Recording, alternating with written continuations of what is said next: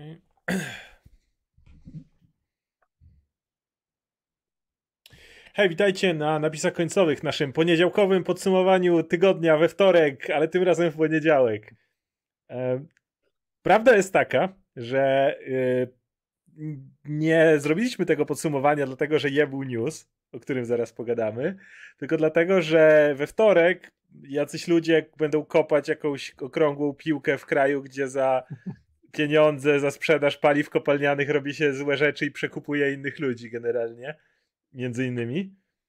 E, więc dlatego stwierdziliśmy, że zrobimy e, podsumowanie tygodnia w poniedziałek. E, a potem rano jebnął duży news. Więc tak chyba powiem, jeśli chodzi o branżę filmową, nie sądzę, żeby w tym roku było coś większego. Z całym szacunkiem dla Jamesa Gunna w, i, i Petera Safrana w D C. I do końca roku wątpię, żeby cokolwiek większego pierdolnęło. E, więc, e, więc o tym pogadamy. Ale najpierw, Radku, jak tam ci się śledzi kopanie piłki w kraju, gdzie ludzie za pieniądze nie, z paliw kopalnianych robią nie, złe rzeczy? Nie, jak, już, jak już pisałem w kilku miejscach, gdzie byłem pytany o śledzenie mundialu, to e, zerknę na, na wyniki, zerknę na jakiś mecz, jak Polska zagra albo ten, albo finał, ale, ale a, to nie wygląda jak turniej piłkarski, tam wszystko jest tak chujowe. Wczoraj oglądałem tę ceremonię otwarcia, kawałek.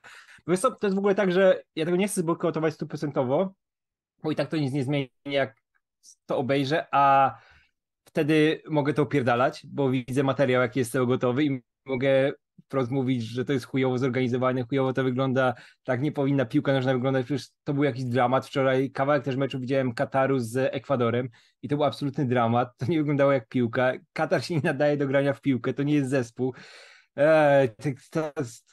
Klimat na trybunach był absolutnie żałosny, te klapsanie tam i, i, i wszystko z tym związane. No nie, nie wygląda to jak Mistrzostwa Świata, to nie powinno być w Katarze, ja się... nie o tej porze roku, ale też tylko skończę, że wiesz, mamy połowę sezonu akurat, zawodnicy są zmęczeni, po, przy, przyjechali, wiesz, e, część z kontuzjami wyleciała, nie ma wielu gwiazd. Wrócą z tego mundialu też z kontuzjami i, i wymiętoleni na maksa. Będziemy mieli drugą część sezonu, trzeba będzie dokończyć. To jest po prostu żałosne zupełnie. No a stoją też za tym, wiadomo, te katarskie pieniądze na, na wciarze działają, zbudowane jest to na ciałach tych wszystkich robotników, którzy za dolara musieli budować te stadiony. W ogóle te stadiony, jak czytałem, ale... wow. Wow, ale tam... wiesz co, ale to jest tak nawet, że, że oni nawet tych stadionów nie wybudowali do końca, nie, nie ma ich tyle, ile miało być, więc tam mogło jeszcze więcej ludzi zginąć. Infantino oczywiście musiał kasę przygarnąć, więc powie wszystko. Dzisiaj też wyszły te rzeczy z tym, że nie pozwolili im opasek nosić tych tęczowych, bo kapitanowie mieli dostać żółte kartki, a wtedy wiadomo, trze- trzeci mecz, pauzowanie i takie rzeczy.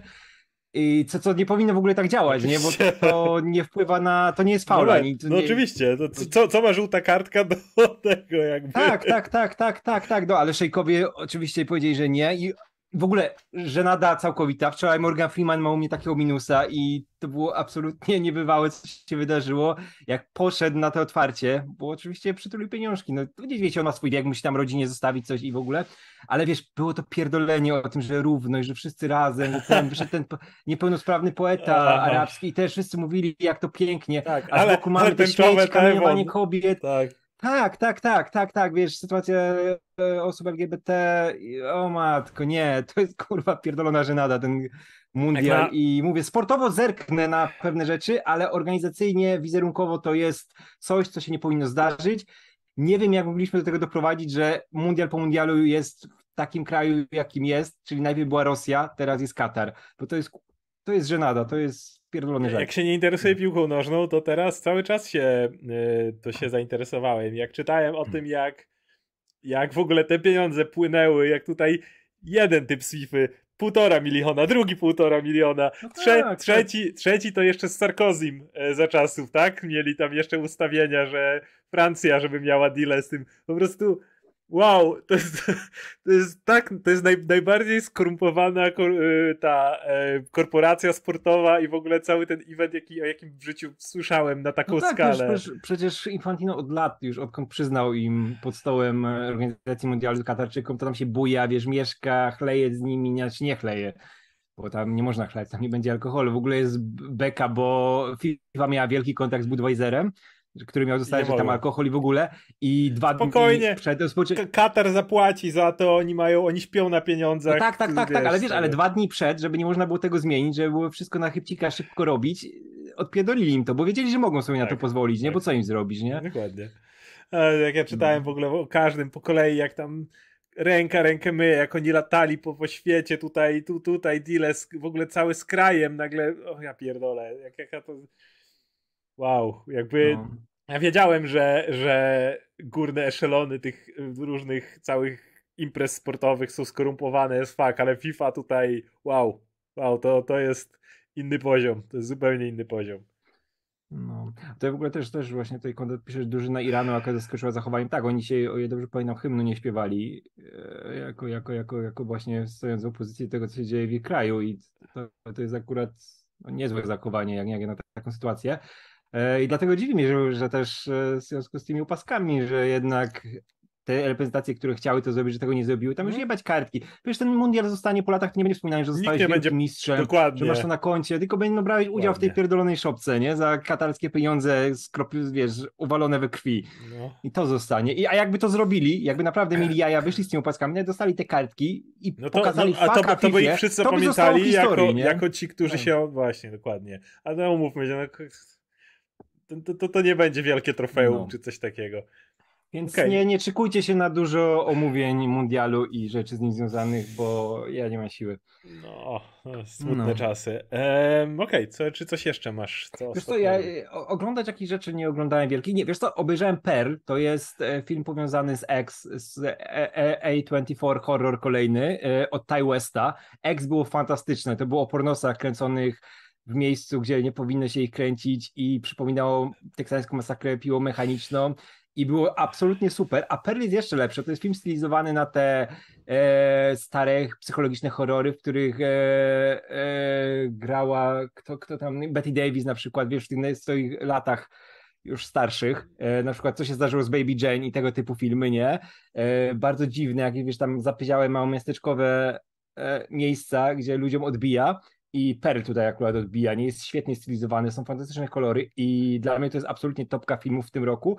I e, pogadamy w ogóle z, o horrorach z Łukaszem, bo już się zgadywaliśmy, bo mieliśmy gadać wcześniej o Halloween Ends, nie? Mhm. Przy okazji Halloween, ale i on i ja obejrzeliśmy za późno, więc już nie było sensu gonić tego, żeby szybko zrobić materiał na Halloween, ale teraz nadrabiamy wszystkie najważniejsze horrory z tego roku, zrobiliśmy sobie listę i będziemy sobie omawiać je jakoś przed końcem roku. Zgadaliśmy się, że do końca grudnia na pewno to zrobimy, więc tam będzie Perp, tam będzie więcej o tym. Super mi się podobało. I jeszcze wiesz co? To już mówiłem wam, jak przed nagraniem ostatniej sesji yy, naszej R P G, że yy, przyszło do mnie, przyszła do mnie książka z wydawnictwa Open Beta, które jest cudowne, które prowadzi Marcin Kosman, który zajmuje się grami, pisze o grach i napisał na przykład o polskich grach, które przez lata były wydawane, naprawdę świetną książkę i założył wydawnictwo, gdzie wydaje książki okołogrowe, wydał Masters of Doom o tym, jak Doom powstawał i jak były robione te wszystkie, wiesz, e, F P S-y w latach dziewięćdziesiątych, nie, jak to wyglądało. Wydał też Jacked, czyli historię G T A, fantastyczna książka, a teraz najpiękniejsza rzecz, jaką widziałem, przyszła do mnie książka, która jest trochę coachową, troszkę... E, na poły biograficzną rzeczą od Reggie'ego z Nintendo, czyli mm. Nintendo U S A. O matko, to jest człowiek legenda. Wszystkie te jego wystąpienia związane z prezentacją nowych gier były fantastyczne. Gość jest naprawdę mądry, nie? I zrobił kupę fajnych rzeczy. I lubię słuchać kogoś, kto opowiada o tym, wiesz, jak prowadzić biznes, jak się odnaleźć na rynku, kto naprawdę zrobił to, nie? To nie jest jakiś coach, wiesz, tych naszych rodzimych, którzy są do niczego. I ja kocham Reggie'ego i bardzo mi się na razie ta książka podoba, więc też polecam. I polecam wspierać w ogóle Open Betę, bo to super rzeczy. Um, ja od razu powiem, bo tu są pytania o na przykład Thor Dark World. Ostatni... Prawie zrobiliśmy. Jest, tak, ale jest ciężko z czasem. Rzecz w tym, że po pierwsze na drugim naszym kanale, który polecamy zajrzeć, jak lubicie R P G, czyli Spalmy to. Jesteśmy tuż przed nagraniem finału do godziny zero, czyli tej krótkiej mini kampanii, którą prowadzi Paweł. Co dla mnie w praktyce oznacza, że jestem e, o rzut kamieniem od odpalenia wam drugiej kampanii, którą pewnie będziemy grać z dwa lata. I generalnie nie wiem, nie chcę obiecywać, nie chcę tutaj nic yy, mówić, ale nie, nie jestem pewien, jak może być z czasem na samym począteczku tej kampanii. Bo trzeba będzie pewnie dopracować różne rzeczy, będziemy musieli się umawiać jeszcze na różne tam dodatkowe terminy i inne rzeczy. Live'y na pewno oczywiście nie, nie, nie, nie wypadną, nasze podsumowania tygodnia na, na napisach są, ale jak z innymi materiałami to zobaczymy. Natomiast w ty, postaramy się jeszcze tego Tora w tym tygodniu zmieścić, ale też chcemy w tym tygodniu Andora nagrać koniecznie finał, e, tak jak miało być. Więc e, no zobaczymy jak, jak, jak się to z czasem wszystko ułoży, więc domyślnie w tym tygodniu chcemy jeszcze i Andora i Tora nagrać, ale... ale Nie, nie, nie gwarantuję na sto procent, że to się uda. Eee, teraz tak, jeśli chodzi o... Czy jeszcze coś organizacyjnego na razie? Nie. Jeśli chodzi o to, co ja robiłem poza tym, to no niestety, ale wciągnąłem się zajebiście w ten Marvel Snap. Kurwa, ja też. Nienawidzę was. Nienawidzę ciebie no, i Przybyszewskiego. Nienawidzę was. To jest wirus. Ja po, po, podesłałem to znajomemu. Następnego dnia... Y, ja sobie powolutku grałem. Gdzieś tam byłem w Silver czy coś takiego, potem w Gold. Znajomy jednego dnia mu mówię, patrz, fajna gra, następnego dnia on już w Goldzie jest, już, już, już pod platynę idzie. Gra... No, o co chodzi w ogóle?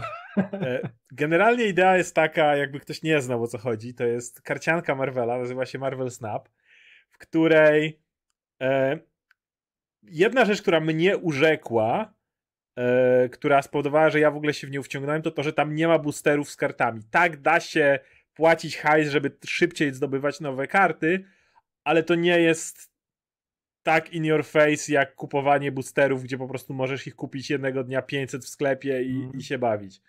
Dalej musisz grać, żeby te karty ulepszać, żeby zdobywać nowe i tak dalej. Plus jest bardzo fajny podział, który jak grało się jakiegoś Hearthstone'a czy w e, Magic the Gathering Arena, nie grałem nigdy w tą lolową, to było tak, że wiesz, odpalasz grę i nagle trafiać się w grze jakiś typ, który ma super rary, rozpierdala cię i masz takie, ej, skocz do sklepu, kup trochę boosterków, może też trafisz fajne karty. Głupio tak dostawać po ryju. Marvel Snap jest tak, że są trzy pule karciane, pula bazowa, potem pula druga i pula trzecia i one nie mogą ze sobą grać. Więc jeżeli yy, nagle ktoś wyłoży więcej hajsu, żeby zdo- powiększyć swoją pulę karcianą, to przeskoczy do drugiej puli i nie będzie grał z tymi ludźmi, którzy nie mają znacznie mniej kart. To jest według mnie absolutnie fantastyczne. Nie waż, jakby ranking obok, a pula obok. Natomiast w samej grze, e, w skrócie, to jest bardzo kr- krótka karcianka. Jak często mecze trwają dłużej w niektórych, to tutaj ona jest bardzo szybka. Ma sześć rund. Każdy ma pulę, ma e, talię składającą się z dwunastu kart, które wcześniej możecie złożyć z tego, co macie. I w grze pojawiają się trzy lokacje. Te lokacje mają różny wpływ na to, jak e, wasze karty działają, jak wasze rzeczy działają. I one się odsłaniają w pierwszej turze. Od razu, od razu widzicie pierwszą, potem w kolejnej turze drugą i w kolejnej turze trzecią. Więc możecie wyłożyć kartę w ciemno na lokację, którą nie macie pojęcia, co tam się dzieje. Ona się odsłania, Janusz, to był dobry wybór albo zły wybór. Albo położyć bezpiecznie w lokacji, w której już widzicie, co się dzieje, ale to jest, to, to jest wa- wasze ryzyko. Karty wchodzą w najróżniejsze interakcje ze sobą, przez co te deki, pomimo tego, że jest dwanaście kart, można naprawdę fajnie ze sobą kombować, mhm. naprawdę fajnie to się y, można przemyśleć. Mam wrażenie, że g- g- fajny balans prowadzili, gdzie nie czuję, że przeciwnik ma jakąś kartę, to o, nie, nie da się grać, bo ona wszystko rozwala. Jakby tak, nawet... wiesz co, też musisz dużo, dużo zainwestować, żeby użyć tych najlepszych kart i wtedy tak. czasem, często lepiej użyć na przykład tych, które tam mają za jeden energii albo dwa energii tak, i sobie absolutnie. Złożyć fajnie ja... ataki z tymi związanymi mocami, nie? Jeden z moich deków y, składa się z kart, które mają prawie są same warte za jeden, dla tą pierwszą energię, bo co turę dostajecie jeden punkt energii. W pierwszej turze możecie wydać pierwszy, jak w Hearthstone'ie, jeżeli ktoś grał. Yy, I ja mam na przykład ta, jedną talię, w której mam jedną kartę, która kosztuje cztery, jedną kartę, która kosztuje pięć, jedną kartę, która kosztuje dwa i dziewięć kart, które kosztują jeden. I, yy, i mimo tego sobie się, się nimi bawię na najróżniejsze sposoby. Yy. Fajne jest to, że te karty w miarę dobrze odnoszą się też do postaci. Na przykład Wolverine, jeżeli zdechnie, to losowo pojawia się w innym polu. Znaczy w dowolnym, może wrócić w te same, nie? Albo na przykład yy, Carnage, jak wchodzi, to zabija wszystkich twoich i się dopakowuje. To jest super, kurczę, na, na Nightcrawler jako jedyny możesz go przesuwać w takiej nie rundzie, jako jedyny, nie? Ale, ale na, na początku no tak, tak, tak Nightcrawler ma umiejętność, że można go położyć na jedno pole i raz w czasie gry przesunąć go w inne pole. Co tak, też się da, teleportuje. Co się teleportuje, co daje fajne motywy, nie? I, i z tego naprawdę da się fajne rzeczy składać. Um, A i co? Jednym z najfajniejszych mechanizmów w tej grze jest e, tytułowy snap. E, ogólnie jeżeli gracie w rankingu, to gracie o, o Tesseracty. Jakby macie, to, to, to są punkty rankingowe. Każdy mecz toczy się o dwa Tesseracty. Jeżeli gra dojdzie do końca, jed, zwycięzca traci dwa Tesseracty, yy, dostaje dwa Tesseracty, przegrany traci dwa Tesseracty. I dla jasności wygrywa ten, kto kontroluje dwóch, dwa z trzech tych lokacji, które, które są. Więc yy, na początku jak grałem na ludzi, to chyba tego nie, nie, nie wszyscy to rozumieli, bo na przykład dawali, nie wiem, wszystko ładowali w jedną lokację, ale myślisz, ale masz kontrolować dwie, a nie jedną, nie wiadomo ile. Yy, I idea polega na tym, że więc jeżeli gra dojdzie do końca, to dostajecie te dwa tesseracty. Jeśli po drodze widzicie, że naprawdę wam źle idzie, możecie uciec, wtedy wytracicie jeden, przeciwnik otrzymuje jeden. Ale jest specjalna mechanika, która fajnie urozmaica to, bo zwykle w karciankach jest tak, że musisz, żeby piąć się w rankingu, musicie wygrywać więcej niż pięćdziesiąt procent gier, które gracie. W Marvel Snap tak nie jest. Jeżeli, jeżeli jesteście, macie smy, smykałkę hazardzisty. Możecie w każdej chwili zrobić tytułowe snap i w tym momencie dajecie do zrozumienia przeciwnikowi, że czujecie się pewnie, że to wygracie. Jeśli on w ciągu najbliższej tury nie ucieknie, to nagle podwajacie stawkę. Czyli teraz, jeżeli gra się skończy, wymieniacie się czterema tesseraktami, a jeżeli on ucieknie już później, to, to już straci dwa yy, i tak dalej. Ale mało tego. Przeciwnik może myśleć, ty masz dobre karty, ja mam dobre karty i na twój snap odpowiedzieć kolejnym snap, co z kolei powoduje, że teraz, jeżeli gra się kończy, wymieniać się ośmioma tesseraktami, a jeżeli ktoś ucieknie i zobaczy, to straci cztery. Co powoduje, że jeżeli odpowiednio zagrywacie, możecie blefować, możecie yy, grać do końca, możecie nie być pewni. Miałem masę gier, w których miałem coś takiego, że przeciwnik snapował, bo był pewien, że zwycięża, a ostatnia karta, która wchodzi, albo ta ostatnia tura, kompletnie zmienia yy, rozłożenie kart na stole. Kompletnie zmienia to, co się tam dzieje. Na przykład Heimdall, który jak wchodzi, to wszystkie karty przesuwa jedną lokację w lewo. Twoje. I nagle przeciwnik był pewien, że już ma wszystko ob- obcykane, wszystko rozstawione, wie, gdzie ty masz swoje karty i nagle wum! I takie what? I przegrał. Nie chociaż snapnął, a ty możesz odsnapować go. I nagle się okazuje, że jeżeli umiejętnie uciekasz z odpowiednich walk, ale wygrywasz inne, snapujesz dobrze, możesz, przegry- możesz wygrywać nawet ostatecznie mniej niż przegrywasz, ale jeżeli dobrze to rozkładasz, to zaczyna być to konkretnie robione. Nie, to nie jest materiał sponsorowany. My się w to władowaliśmy zupełnie przypadkowo, bo nie. Zobaczyliśmy, że gra jest nominowana w tych Game Awards, nie? Aha. Ona była to, ta, ta, tam. I wtedy odezwał się coś przy okazji z rozmowy z Bartkiem Szczepiszewskim i się okazało, że Bartek w to wpadł tak. I mocno w to gra. I mamy na konwersacji Bartka, który chyba najwięcej w to z nas grał. Yy, nie wydałem praktycznie tam żadnych pieniędzy obecnie. I już jestem w puli drugiej po czterech dniach grania, czyli mam ponad osiemdziesiąt kart. Ja, te, ja też, też, wiesz co, ja zacząłem też dwa dni grać i też mam kupę kart i też nie, nie mam zamiaru wydać ani grosza na to, bo tutaj nie trzeba. Mi te karty wystarczy, nie. które mam w tym momencie. Jak dobrze kombinujesz, to potrafisz sobie z nimi spokojnie poradzić, nie? Bo to tak. są, wiesz, naprawdę Moja... zróżnicowane rzeczy. Tutaj nie ma tak, że coś jest absolutnie super, bo masz na przykład nie. kartę Hulka, która wydaje się super, bo tam masz dwanaście punktów, od razu dostaniesz tak. za nią, jak jej użyjesz, ale musisz zainwestować sześć punktów energii, plus ona nie daje ci żadnych dodatkowych rzeczy, które wpływają na rozgrywkę i mogą coś tam zmienić, nie? Czasami lepiej, nie wiem, wykorzystać kartę moją ukochaną Jessica Jones, która jak nie postawisz innej karty w tym samym czasie, kiedy ją wystawisz, to podwajają jej się punkty. Jak jeszcze ją wystawisz na pole, które ci duplikuje kartę na inne pola, to wtedy masz wszystko zawalone Jessica Jones i masz kupę punktów, albo jak użyjesz tej e, White Tiger, nie? Która daje ci tygrysa obok. Tak, i jak ją dasz do pola duplikującego się, to ci daje tygrysa, ta się duplikuje, daje ci kolejnego tygrysa i masz wszystko zawalone tygrysami. Mm, o, to ja uwi- moje ulubione combo, już kończąc o tej grze, to jest Moon Girl i Devil Dinosaur. Zupełnie przypadkiem te dwie karty się kombują, ciekawe dlaczego. Mm, Moon Girl kosztuje cztery, kiedy wchodzi, duplikuje karty na twojej ręce. Czyli jeżeli masz trzy karty, teraz masz sześć po dwie każdego.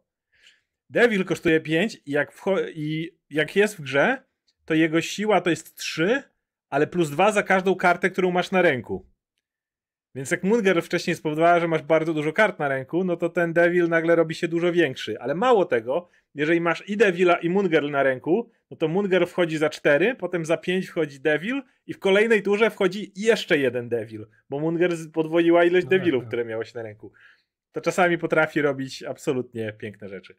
No, więc jeśli chodzi no, o granie, ale, to... to ale ale stać, starczy, bo powinnam za to płacić. Powinnam za to płacić. To darmo, tak. Jak ktoś, jak ktoś, co nas ogląda z tych, którzy robili tą grę, pewnie nie, to dajcie, dajcie Natomiast coś. Natomiast druga gierka, którą sobie odpaliłem ze względu na to, że kupiłem, bo ja, jest jedna gra, którą... Moja ulubiona gra Ubisoftu, w którą jestem absolutnie wciągnięty i teraz był czwarty Season Pass na Black Friday za siedemdziesiąt złotych, więc musiałem dokupić, bo to jest moja, moja, mój nauk, czyli Anno tysiąc osiemset.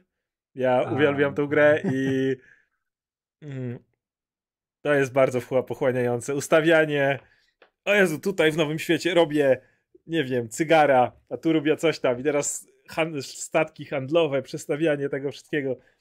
Nie wiem czemu, to jest moja taka mała słabość. Okej, okay. To tak z głowy to, to, to co robiliśmy.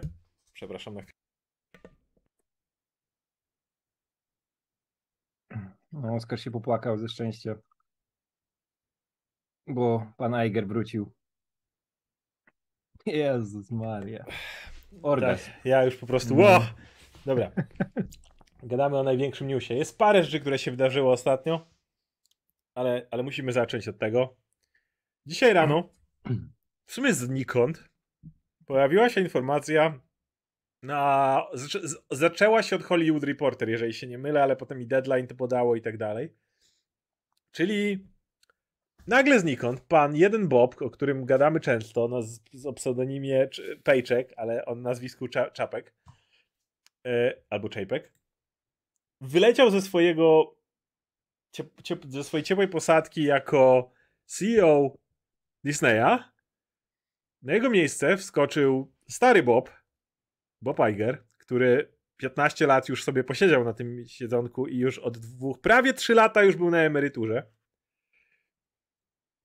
I pan Bob Iger ma obecnie dwa lata, według ustaleń z Radą Prezesów, na znalezienie lepszego następcy. Pamiętajmy, że w jednym z wywiadów Iger powiedział, że Chapek był e, jego najgorszym błędem w życiu.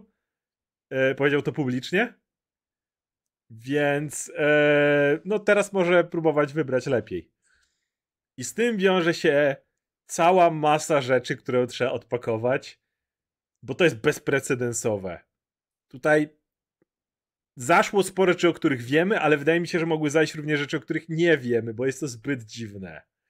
Ale... No dobrze, tak, tak, tak, mówi się Czapek, ale u nas to się przyjęło, że dla Be- Bekowo jest Czapek. Czapek, Czapek i, i Paycheck. Tak, Czapek, Czapek, tak. E, więc. więc, ale zanim przejdziemy, ja chcę, żebyś ty, Radek, powiedział, bo ty masz pewną teorię co do tego, e, jak, jaka jest kontynuacja, która ja się nie do końca no, no, zgadzam, i... ale...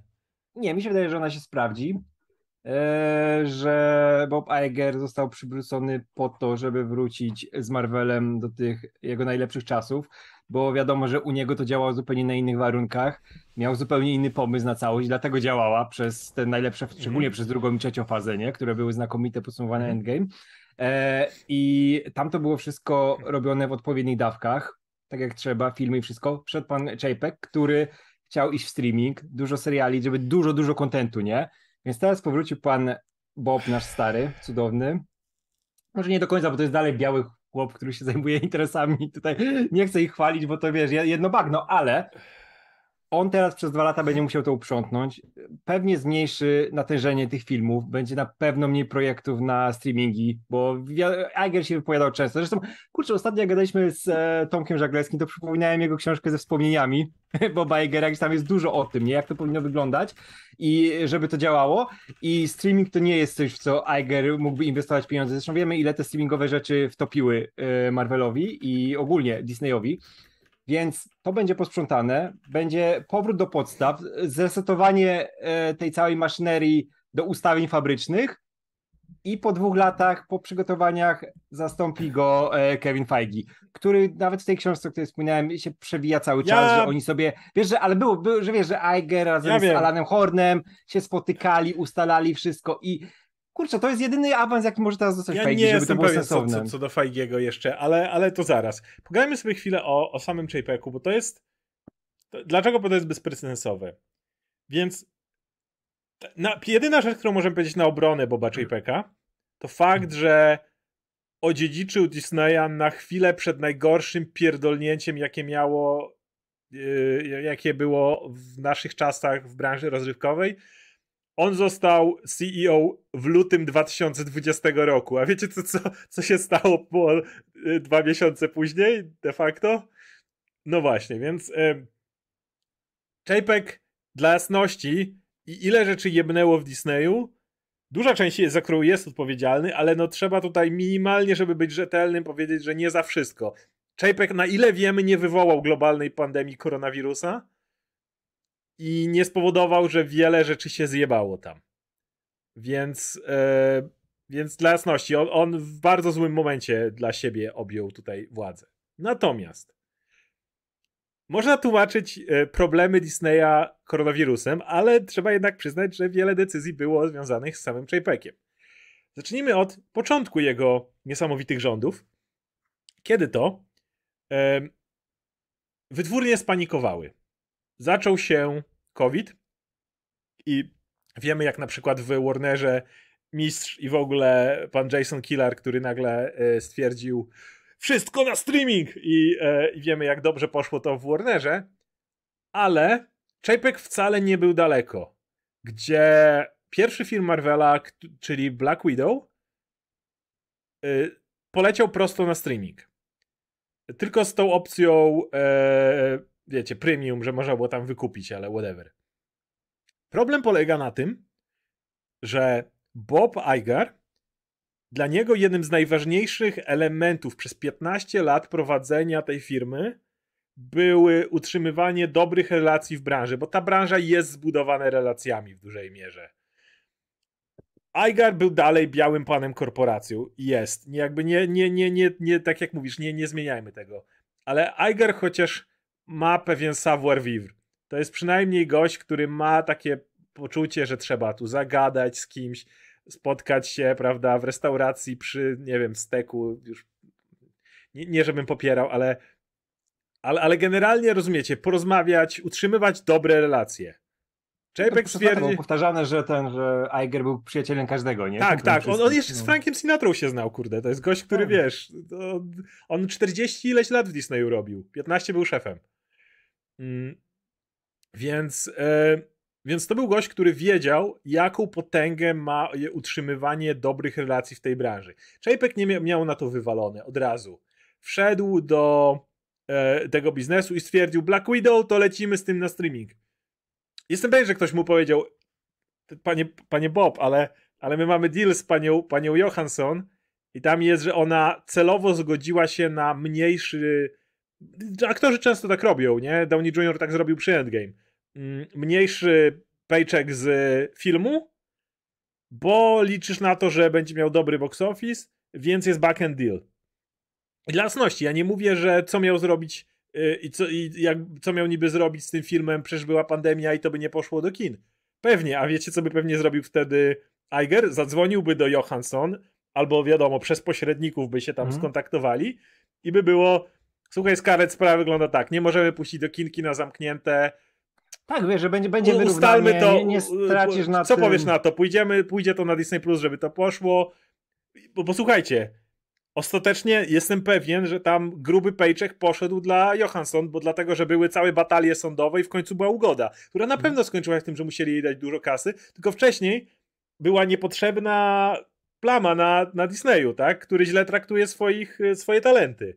A jestem przekonany, że Iger by w pierwszej kolejności pomyślał o tym, żeby dobrze, dobrze traktować ta talent, żeby zadzwonić, żeby ustawić to i dopiero wtedy by to puścili na, na Disney plus. Jakby, wydaje mi się, że ostatecznie pewnie nawet by mniej jej musiał zapłacić, niż robić całe to gówno tak, tak, wcześniej. Tak, tak, Iger wiedział, że takie rzeczy się załatwia z ludźmi i to Dokładnie. Oni są kluczowi, bo to oni się później wypowiadają w mediach, oni robią szum, oni tak. ci zrobią zły P R, ale wiesz, dla Chapeka to to było proste. Mało nie? tego. No, to jest, ona jest pracownikiem, nie? Mało Więc... tego. Kiedy ona zaczęła się dochodzić swoje prawa, ludzie Chapeka wystosowali to ogłoszenie, w którym mówili, jak ona jest nieczuła i jak nie rozumie trudnej sytuacji w tym trudnym czasie. Jakby, no powiedz komuś w takiej sytuacji coś takiego, nie? Jakby, ja, jakby dalej walić wielkie zarobki aktorów, ale wy jako multimiliardowa firma nie macie prawa tego mówić, sorry. No. Ja to mogę powiedzieć, widzowie mogą to powiedzieć, ale sorry, nie, nie, nie, tak, nie możecie mówić jak biednej Disney, im ciężko. No tak, szczególnie jak mówiłeś wcześniej, ona im poszła na rękę też, bo wiadomo, miała niższą garzę, bo się wszystko opierało na czymś innym, nie? A tutaj nagle, o nie, pani Scarlett, to, to trzeba inaczej, tutaj nie możemy pani tego za... O, ja pierniczę, to jest żenada. Kolejna rzecz, jeśli chodzi o Chapeka, nie wiem, czy poruszać. To jest, on miał, ma, jedną z ważnych rzeczy, którą właśnie zrobił, która chyba była, chyba było jego największym przewinieniem, o którym często mówimy, to to, że gość ściągnął ludzi od pieniędzy, powiedzmy, i wstawił ich w, gdzie się dało w Disneyu. Myślę, że ci ludzie właśnie już szukają pracy w, w tym momencie. Jeżeli jeszcze nie polecieli, to już szukają alternatywy, bo jedną z głównych zasad Igera, o czym często mówię, było to, żeby była jak najkrótsza drabinka. Żeby pomiędzy reżyserem filmu a samym Bobem Igerem było możliwie najmniej ludzi. E... I to działało. To, to, to trzeba przyznać, że to działało. Czy to działało zawsze idealnie? Oczywiście, że nie. Marvel miał gorsze filmy. W Star Warsach mieliśmy sequele, które cały czas podkreślę. Kathleen Kennedy na przykład jest mianowana przez Igera. To, to, to nie jest tak, że gość nie ma nic na, na, na, na sumieniu. Ale jeżeli porównacie, to mimo wszystko w metodzie właśnie, okej, okay, róbmy tak yy, krótką linię porozumiewawczą pomiędzy nami, a tym, co zrobił Chapek, który wprowadził ludzi na najróżniejszych szczeblach, de facto odbierając na przykład Kevinowi Feigiemu lwią część decyzji, które powinny należeć jednak do strony kreatywnej, no to sorry, ale po prostu to lepiej działało. Kevin Feige od momentu, kiedy pojawił się Chapek i wprowadził swoich ludzi, nie mógł już decydować o tym, ile trwał, ile trwają produkcje. Najważniejsze, gdzie idą te produkcje. Ergo nie może stwierdzić, że yy, nie mogę stwierdzić, że coś pójdzie na e, Disney+, nie mogę stwierdzić, że coś pójdzie na, na do kin i tak dalej. No, nie, nie mógł tego podejmować. E, Kennedy powołana przez Lucasa? Mm, e, tak, ale Iger jest... To dalej, powiem inaczej, gdyby Iger się nie zgodził, to Kennedy nie byłaby w e, Star Wars, sorry. A Iger jest gościem, który musiał przyklepać Kennedy. Nie ma takiej opcji, żeby on, żeby ona mu nie pasowała i on i byłaby w Disneyu. Nie za Igera. No. To nie, nie było to, to takiej Lucasem, możliwości. To z Lucasem to było bardziej kurtuazyjne, tak. Bo on nie był osobą decyzyjną w takim stopniu, nie? To Iger musiał podjąć tą decyzję i nie ma bata, żeby było inaczej. Disney tak nie działał, po prostu nie działał. Wracając.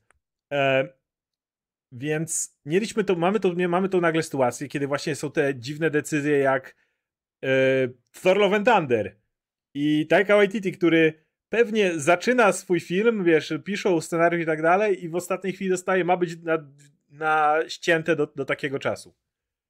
Ale to jest największe przewinienie być może dla nas, bo wpłynęło na jakość. Coś, co wpłynęło na shareholderów, to niestety, ale obsesja na punkcie streamingu, która również dojechała w pewnym momencie Warnera. Bob Chapek to jest ten gość, który właśnie stwierdził, że wszystko w Disney+. Choć Disney+ był jeszcze dzieckiem Igera i to on jeszcze chciał go wystartować, to wiecie, on, Iger był gościem, który pchnął wózeczek, a Chapek był gościem, który pod, przyczepił jeszcze dodatkowe silniki i odrzuty do tego wózeczka, żeby napierdalał tak szybko, jak tylko się dało. E, mało tego, są nawet pierwsze przecieki, że prawdopodobnie fakt, że Gwiezdne Wojny zniknęły z kin na, na stałe i nikt nie ruszał, było od Chapeka, który chciał content Disney Plus i konkurować, wiecie, z Netflixem i wszystkimi innymi, Amazonem i tak dalej. I sorry, ale widzimy, ile tego kontentu jest. Content jest takiej sobie jakości, natomiast wszelkie, wszelkie tak, Disney Plus dalej jest, przynosi zyski, w sensie zyski. Przynosi coraz mniejsze straty, ale jeszcze cały czas nie stał się tym, czym miał się stać, kiedy Bob Iger musiał, Bob Chapek musiał świecić e, Radzie. Już za chwilę, już zaraz będziemy super, wiecie, super dochodową platformą i tak dalej. W sensie tak to szło w tą stronę, ale w porównaniu do wydatków szło dużo za wolno dla e, ludzi jakby w Radzie. Do tego jest, są inne rzeczy z tym całą aferą, już której nawet nie chcę wracać, czyli Don't Say Gay we Florydzie. I, i wszystkie rzeczy, które również uderzały w, te, w tym czasie. I że, trzeba przyznać, no, gość nie był, gość był szefem niecałe trzy lata. Były mowy o tym, że y, miał, start, miał spięcia z Feigiem, miał spięcia z szefostwem Pixara, y, wywalał ludzi, którzy generalnie byli, jak niektórzy mówili, alternatywą do jego rządów. E, no generalnie... Pff, Ciężko, ciężko mówić, znaleźć dobre, dobre słowa o, o Chapeku, aczkolwiek coś, co ja, na co chcę zwrócić uwagę, co jest dla mnie najdziwniejsze, to to, że mówię o wielu rzeczach, ale mam wrażenie, że żadna z nich nie przyczyniła się ostatecznie do tego, że Chapek poleciał. Uważam, że to cokolwiek się stało, co spowodowało, że Chapek poleciał, być może dopiero wycieknie albo nie wycieknie. Uważam, że w ani tej oficjalnej informacji, która jest ciekawa, kiedy szefowa e, prezesów, czy jak to się nazywa, board of directors, e, ona powiedziała, że tak, dziękujemy Bobowi Chapekowi za trudną pracę, ale Bob Iger w swoim ogłoszeniu nawet nie, nawet nie odniósł się do Chapeka. Nawet nie, nie napisał Bob Iger swoim dziękuję ci Chapek, że przez ten trudny czas... Nic, nawet, nawet nie wspomniał o nim w tym całym odniesieniu, co już, co już pokazuje to. Ale do czego zmierzam? Uważam, że odpierdoliło się coś, o czym nie wiemy. Uważam, że odpierdoliło się tam coś, że o czym nie mamy pojęcia.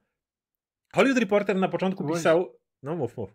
Nie, nie, właśnie Adam o tym pisze, że tylko tyle podaje Hollywood Reporter, ale tam było więcej. W Hollywood Reporter podać. Było dzisiaj więcej. Tylko myślę, że oni muszą to pewnie, wiesz, to, to jest rzetelny portal, więc pewnie nie mają idealnego zweryfikowania tego. Ale pierwsze doniesienia Hollywood Reporter, których już nie znajdziecie, były takie, że prezesi mieli awaryjne spotkanie. Że to było nagłe spotkanie, które, które musieli zwołać. I, i dlaczego mimo tego, że to usunęli, jakby dalej się tego, uważam, że coś jest na rzeczy? Bo półtorej miesiąca temu właściwie Bob Chapek miał przedłużenie kontraktu na trzy lata. Jasne, to nie jest tak, że musiał do końca tego kontraktu być... E, na sto procent, ale nie przedłuża się C E O. Pamiętajcie, że zwolnienie go teraz, gość głodny nie będzie chodził, o tak powiem, mhm. za to, że zwolnili go pomimo tego, że miał przedłużenie kontraktu do trzech lat. Ale, no sorry, ja nie wierzę w to, że rada, cały board, tak, directors, tak dalej, wszyscy wpływowi ludzie, powiedzmy, którzy mają decyzyjni, o tak powiem, stwierdzają, dobra, podpiszmy Bobowi kontrakt, a, ale gość już jest mniej więcej na wylocie. No, tak się nie robi. Jakby, no nie. Więc jeżeli mam stawiać, to coś się odpierdoliło, o czym jeszcze nie wiemy i ta decyzja była nagła. Czy, czy to był Kevin Sujahara seks afera, czy to jest jakaś korupcja, czy nie wiem, czy może coś znacznie bardziej niewinnego? Nie wiem, ale na tą chwilę jestem przekonany, że wszystko to, co wymieniałem, to jest za mało, żeby półtora miesiąca po przedłużeniu kontraktu chłopowi yy, go wywalić. Dla, bo jeszcze jest jedna rzecz, o której gadaliśmy wcześniej z Radkiem, że board był niezadowolony z niego już wcześniej, ale mówiliśmy, że wszyscy jednogłośnie zagłosowali na przedłużeniem. Dlaczego? Dlatego, że bardzo źle to wygląda, kiedy, kiedy są takie zachwiania. Zwykle akcje spadają. Ludzie widzą, że jest niepewne za, za, zarządzanie i tak dalej. I nawet jeżeli gość źle zarządza firmą, to często decydują się na przedłużenie po to, żeby wyglądało z zewnątrz, że jest stabilnie i żeby warto inwestować w tą firmę. Więc to, że oni z dnia na dzień są w stanie stwierdzić właściwie... On wylatuje, Iger, Iger, chodź z powrotem, ogarnij bałagan i tak dalej. Mi to mówi po raz kolejny. To, że mu się jakby zbierało, to jest cały czas za mało. Tak, szczególnie, że to uderzy w ich, wiesz, notowania giełdowe i, i inne tego typu rzeczy, nie? Związane właśnie z finansami, bo to wskazuje na to, że jest tam niestabilna sytuacja, nie? I jest to niebezpieczne, szczególnie jak no, na tym poziomie, na takim, na takim stołku e, kogoś ruszasz w tym momencie. I tutaj jeszcze wcześniej Konrad pisał, e, czemu... Papi, proszę nie piłką teraz. E...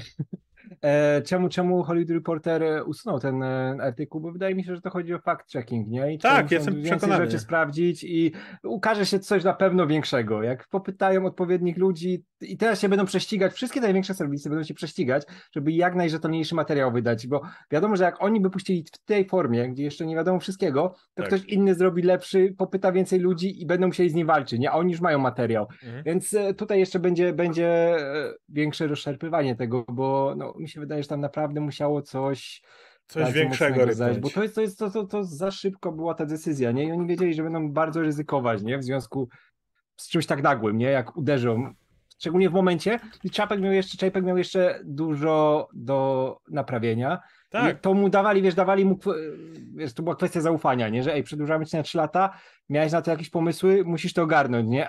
Ale skoro podejmujemy taką decyzję, żeby go z miejsca, wiesz, yy, yy, odsunąć i reaktywować Boba Igera jeszcze, nie? Który już mówił, że I, on już nie, to już koniec. Informacja według C N B C to się stało w ciągu tygodnia właściwie.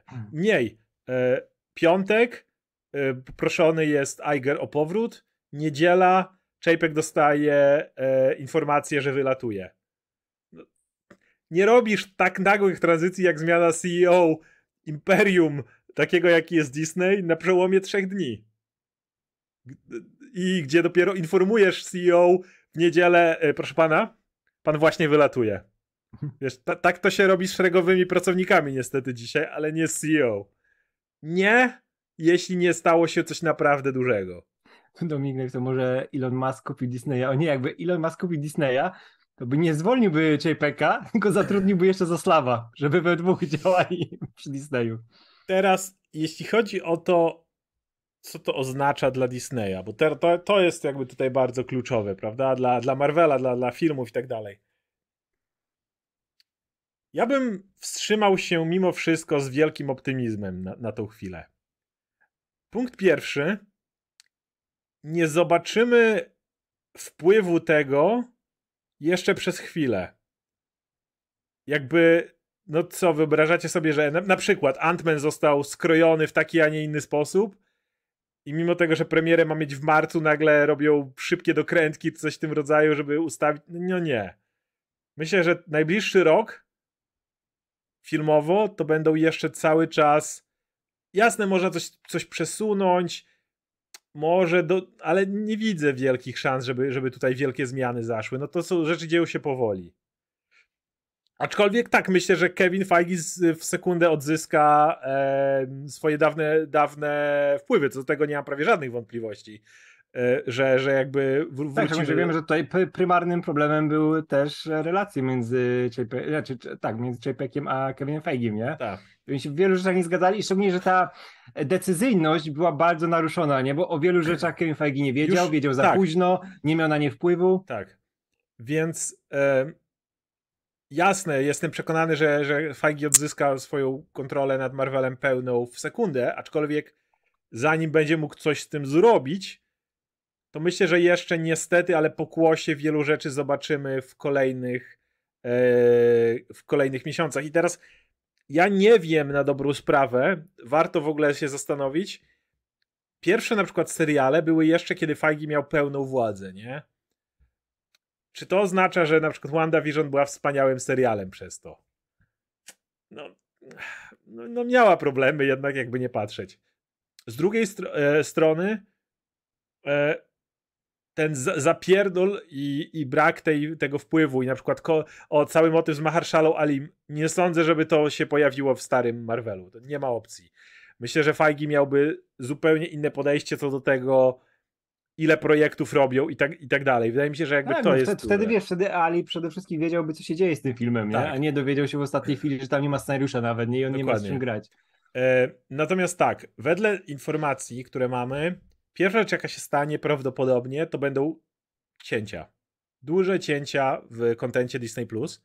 Nie względzie tego, że będzie go mniej, ale będzie tańszy. Jestem tego praktycznie przekonany, bo y, ewidentnie Na, yy, na z tego, co słyszymy, to dużym problemem tego, co, co jest, to po prostu to, że Chapek ładował za dużo hajsu w Disney plus. Yy, I szczerze mówiąc, jak na przykład byliśmy wkurwieni, jak Zaslav przyszedł i chlastał, no tylko, że H B O, a konkretnie Disney, nie robiło super wysokobudżetowego serialu co miesiąc właściwie. I, nie, I na tą chwilę wszyscy mówimy, że Marvel sra po prostu zbyt dużą ilością tego kontentu. Jeżeli nagle te seriale albo byłoby ich mniej, albo byłyby tańsze. Wiecie, można zrobić y, ja cały czas jakby uważam, że podejście Netflixa, choć ich seriale takie jak, nie wiem, Iron Fist czy kolejne sezony Jessica Jones, coś takiego, było kan dupy rozbić, to idea tańszych seriali, w których na przykład stawia się na choreografię, ergo patrz, robisz bardziej uliczne postacie, nie jest złym pomysłem na przykład, nie? Eee, to, to, to uważam nie, nie, jest, nie, nie, nie jest zła rzecz. Więc e, wydaje mi się, że, że ten... Natomiast tylko, że znowu to nie jest tak, że Iger może wejść. Znaczy może, bo tak jak Zaslav zrobił, ale nie sądzę, żeby on nagle wszedł i chlasnął budżety istniejących rzeczy. Bo no, to, to, to, jest, to, to jest gość, który znowu chce trzymać relacje dobre. I tak Chapek zjebał wiele rzeczy i dlatego mówię, że jeszcze kolejny rok z kawałkiem będzie można widzieć to, bo uważam, że wiecie, to, że yy, na przykład jaki, jaki będzie serial, yy, Secret Invasion, to już jest prawie nakręcone, ale powiedzmy Ironheart. Jeżeli został przyklepany pewien budżet, nie sądzę, żeby nagle wszedł Iger i powiedział: chlastam wam budżet na, na Ironheart, nie? Mm. Raczej no myślę, to, że przyszłe są... projekty, które dzisiaj jeszcze nie zostały ogłoszone, będą ostrożniej będą do nich podchodzić. Będą ostrożniej, będą, będą rozłożone w czasie bardziej i no tak. Nie będą wiesz, tak na siłę robione, żeby tylko... Że musi zapchać. Powstać następny, tak. Tak, tak, tak. tak. On, ma, wiesz, on ma tylko dwa lata na to, nie? To on, musi, on, ma, on jest po to, żeby uspokoić sytuację, sprawdzona tak. osoba, nie? Przed przyjściem, to, to jest cały czas powtarzane w tych newsach, że przed przyjściem nowej osoby. Tak, nie? To ma być ma okres przejściowy. On, on ma posprzątać, nie? Przy, przywrócić to, co działało. Tak, on nie ma, on nie ma robić ewolucji, nie? Bo tutaj się nie ma, nas, nie, nie ma co tak. nastawiać na, na właśnie pójście w tą stronę, bo też tutaj jak jest, e, wspominasz Szymon na przykład, nie, że już w dwa tysiące dziewiętnastym wiedzieliśmy o Moon Knightie, She-Hulk, Miss Marvel, no tak, wiedzieliśmy o tych projektach, ale wiedzieliśmy, projekty jeszcze... rozwijane, ale to nie było z taką intensywnością jak po wejściu w Chapeka, który nie skierował działa... wszystkie siły tak, w streaming, nie? Który no nie jest aż tak rentowny. E... No i mówię, ja... Tylko wiesz, tylko wiesz to, tu jest też ważne, że e, kiedy wchodził e, Chapek, mieliśmy e, koronawirusa, mieliśmy, tak. wiesz, pandemię i wtedy wydawało się, że, że to będzie jedna droga, decyzją, tak. że nie będzie kina, nie, że wszystko się to skończy i stri- trzeba wszystko ładować w streaming, nie? I on postawił wszystko na jedną kartę, no a jak wiemy po czasie, no to nie był plan, który się sprawdza, nie? Bo i Warner Bros. Czy Marvel teraz, ogólnie wszyscy ci, którzy szli stuprocentowo w streaming tylko, no to się na tym przejechali, nie? Więc... Nie było planu, wiesz, też nie było planu ewakuacyjnego związanego z tą sytuacją, bo Chapek wszystko skierował w tą stronę, był przekonany, że to będzie działać, co jest... a gdy przyszło co do czego, no to do... okazało się, że nie działa. Co jest najważniejsze i wydaje mi się, że to jest bardzo ciekawy moment, bo to będzie taki trochę test run dla Feige'ego, bo na razie mogliśmy zwalić problemy czwartej fazy na to, że Feige musiał się tam ostro motać.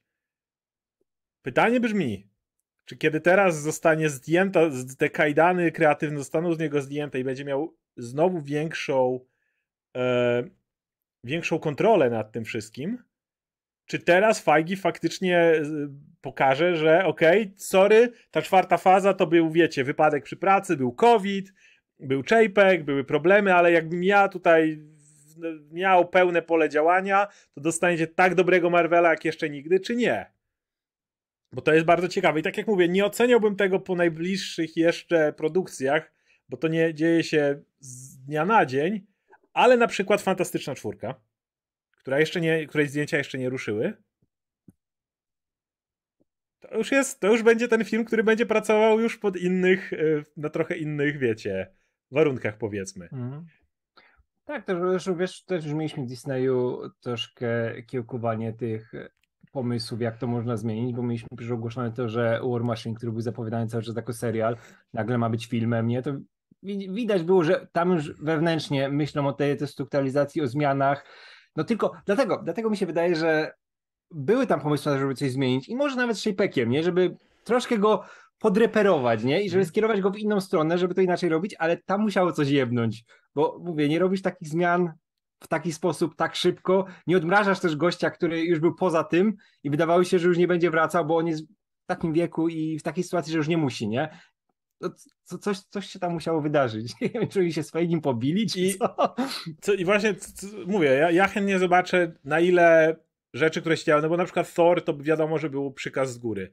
I okej, okay, Thor, na, jeżeli za pół roku miałby być film, to zakładam, że osoba, która go montuje, nie, da, nie musiałaby nagle tak ścinać, choć wiecie, są problemy z efektami specjalnymi. To jest coś, do czego chciałem dojść. Widziałem już dzisiaj komentarze, o, wreszcie będą dobre efekty specjalne. Nie, nie, nie jest tak, że Bob Iger nagle siądzie i będzie, będzie sam renderował. Robił. Bob Iger jest tak samo winny kryzysowi problemu, e, kryzysowi branży efektów specjalnych, jak inni C E O. Powiem inaczej. Te, te, fi jest... te filmy Marvela za e, Igera też wyglądały momentami jak gówno. Bob tak Iger jest bardziej winny tego niż Bob Chapek, bo Bob Chapek tylko przejął tą sprawę, a Bob Iger piętnaście lat, kiedy branża efektów specjalnych się rozwijała, nakręcał ten problem jak wszyscy C E O wszystkich dużych wytwórni ówcześnie. Więc nie.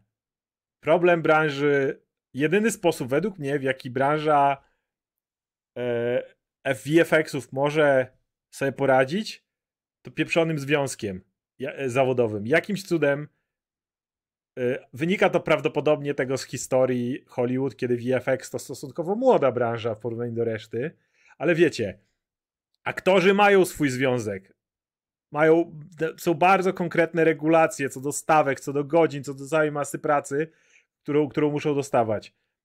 Scenarzyści mają swoją gildię. Reżyserzy mają swoją gildię.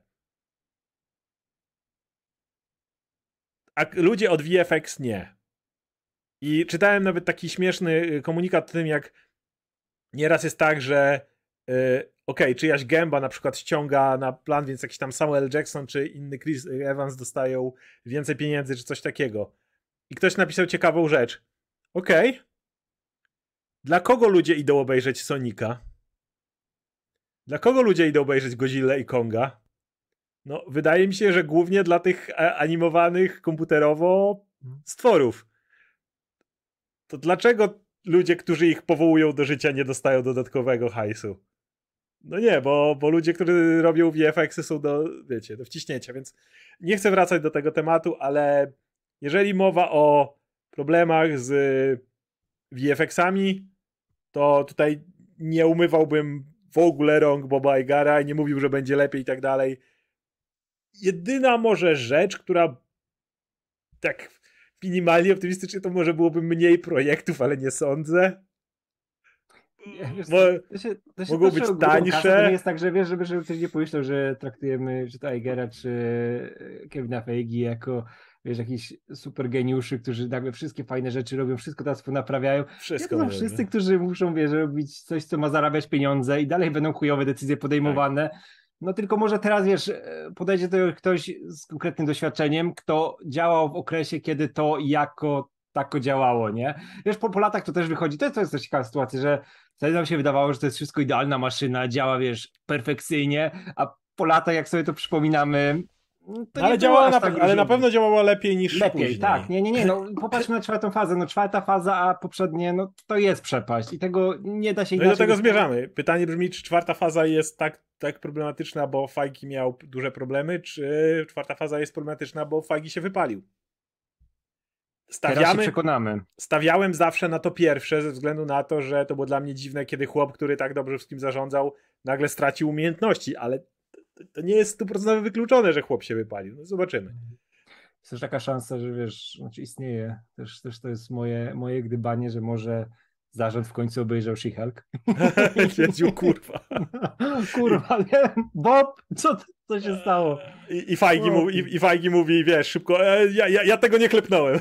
Ja nawet, ja nawet czapki nie chciałem, żeby ten robot tak. miał. Ja walczyłem z tym. Nie, nie? wiem. E, co jeszcze jest jakby w tym wszystkim e, istotne, to tak jak wspominamy, Iger ma być tylko na dwa lata. Więc w dużej mierze ma znaleźć następcę. Jeżeli, tak jak mówisz, tym następcą mógł być Feige, to pamiętajcie, że Feige też musi mieć swoich następców w Marvelu. I na co ja trzymam kciuki, to jest dla mnie najbardziej optymistyczna rzecz, jaka mogłaby się zdarzyć, to Feige stworzyłby ekipę z ludźmi, z którymi dobrze mu się pracowało, a są tacy ludzie. A mamy nawet nazwiska, które do, do nie, miały być. Do niedawna, do niedawna to był James Gunn, ale too late. Nie, ale mamy ten, mamy ten duet. Kurczę, teraz mi nazwiska wypadły zupełnie z głowy, nie? Wiesz, którzy, tak, ci, którzy są jego tak. asystentami, którzy jego, tam jego... przy nim pracowali. Tak, dokładnie, no. Więc, bo wiecie, skoro Marvel, właśnie to był duży problem czwartej fazy, że Marvel się nagle powiększył W czwartej fazie wysrano znacznie więcej time'owo kontentu niż chyba we wszystkich razem wziętych poprzednich, jeżeli policzysz czas, patrząc mm-hmm. na to, że te odcinki. A jednocześnie dalej był tylko Feige, na dobrą sprawę, który miał nad tym wszystkim czuwać. I jeszcze Victoria Alonso, tak. Victoria Alonso mm-hmm. to jest jedna osoba. E, I e, dru, drugi problem e, i Desposito, tak. E, Jezu, o właśnie, nazywa. tak, tak, tak, tak. tak. O, e, i, I problem był taki, że musiał e, Feige tym zarządzać, jednocześnie mając pełnej kontroli kreatywnej. Więc to był, dlatego był taki burdel jak z Mahershalą Alim, gdzie nie mogli tego Blade'a odpalić, bo Feige nie, nie poświęcał nawet czasu tego. Więc moje największe, takie naj, najlepsze, co mogę życzyć Marvelowi, patrząc na to, że, ja, że D C już dostało coś lepszego niż mogłem im życzyć, e, więc tutaj teraz najlepsze, co mogę życzyć Marvelowi teraz w drugą stronę, żeby, wiecie, była zdrowa konkurencja między nimi, to to, żeby Feige, który dostanie teraz prawdopodobnie pełną swobodę nad, nad całym Marvelem, znalazł tych swoich ludzi, podzielił te zadania i zrobił tak, żeby teraz, tak jak my myśleliśmy od początku, czyli mogłyby być różne zakątki tego uniwersum, nad którymi czuwają różne osoby, mm. które komunikują się między sobą, w ten sposób, żeby jedna osoba nie musiała zapierdalać po wszystkich tak, projektach, tak, bo tak, nie tak, skleisz tak. tego, za dużo jest. Tak, tego. To jest to, co mama Maryszka też tutaj napisała, napisała, napisała, e, że Kevin powinien sobie znaleźć mini Kevinów, na przykład od mutantów ulicznych, kosmicznych. Tak, absolutnie. No, kiedy, ty już kiedyś o tym mówiliśmy, że absolutnie. To powinno być rozparcelowane. My, my, my o tym Czy... mówiliśmy jeszcze jak Endgame było, jak myśleliśmy, jak będzie wyglądała czwarta faza i byliśmy coraz bardziej zdziwieni, że ostatecznie tak nie wyglądała. Tak, tak, tak, bo wiesz, jak masz tego, tą jedną osobę decyzyjną najbardziej, która, wiesz, musi to wszystko trzymać w kupie i nagle ona ma ten plan, że teraz będzie multiversum i ona widzi tylko to multiversum, to nagle gdzieś te składowe tracą na tym i to było widać po filmach, było widać Russo po serialach. Russo o tym często mówili, nie? Że oni mogą robić wielki event, ale nie mogliby ogarnąć całego uniwersum. Zack Snyder myślał, że da radę i robił tak, jak firmy, jakie robił. Teraz jak pa, patrzysz, jak był zasięg, to to, co się działo w czasie tej sagi z Kamieniami Nieskończoności było dużo mniejsze niż to, co teraz chcą zrobić, gdzie mamy te multiversa mm. i to wszystko ma być połączone, ale nie jest do końca, może ten Kang to połączy, ale też nie widać tu jakiegoś większego planu i tutaj nie, są potrzebni ludzie, którzy po, konkretnie w swoich miejscach pracują, wiedzą, czym się zajmować, a to łączenie następuje już tam wyżej, nie? Że masz tą osobę, która dostaje gotowy plan od tych niżej, którzy mają pomysł, jak to rozwijać i wtedy możesz to łączyć w coś większego, nie? Ale jak próbujesz wszystko naraz złączyć do kupy, no to wychodzi bajzel, bo w tej chwili mamy bajzel. No czwarta faza to jest rozgardiasz zupełny. Jak, jak y, ja jako doświadczony, wiecie, analityk i w ogóle y, człowiek, który gada, co mu do głowy przyjdzie, tak naprawdę. Y, jeżeli miałbym widzieć, jak, jak mógłby wyglądać Disney Plus dzisiaj tak, żeby żeby obciąć koszty, ale jednocześnie nie mogą pozwolić sobie na kompletne cięcia kontentu, no bo Disney Plus cały czas musi produkować kontent. Więc po pierwsze uważam, że yy, mo, mo, może tym pomysłem, żeby to łatać, jest Born Again. Bo wiecie, serial o Daredevilu, ile on ma mieć? osiemnaście odcinków? Coś takiego? Mm. Serial o Daredevilu siłą rzeczy będzie tańszy niż serial o She-Hulk na przykład. Z, y, no, siłą rzeczy, masz Bata Mardoka i Kingpina, nie, nie potrzebujesz, nie wiadomo, Echo pewnie będzie tańszym serialem.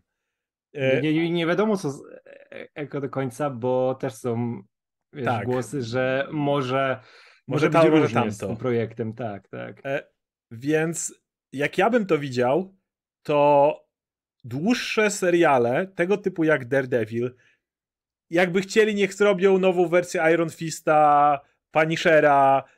Ci uliczni bohaterowie się tego nadają. Gdyby Moon Knighta nagle, wiecie, skroić do tych rozmiarów bardziej, gdzie już to nie musimy cały czas gadać o wielkich egipskich potworach i innych rzeczach, to mógłby być Moon Knight, który chodzi i napierdala ludzi na ulicy w kostiumie Mistera Knighta. Pałą. Co tutaj jest do kombinowania? Dokładnie. I, i, I zrobić z tego dłuższe seriale, tańsze yy, i między nie od czasu do czasu wtedy wetknąć ten taki droższy serial, który by... To myślę, że to mogłoby działać po prostu.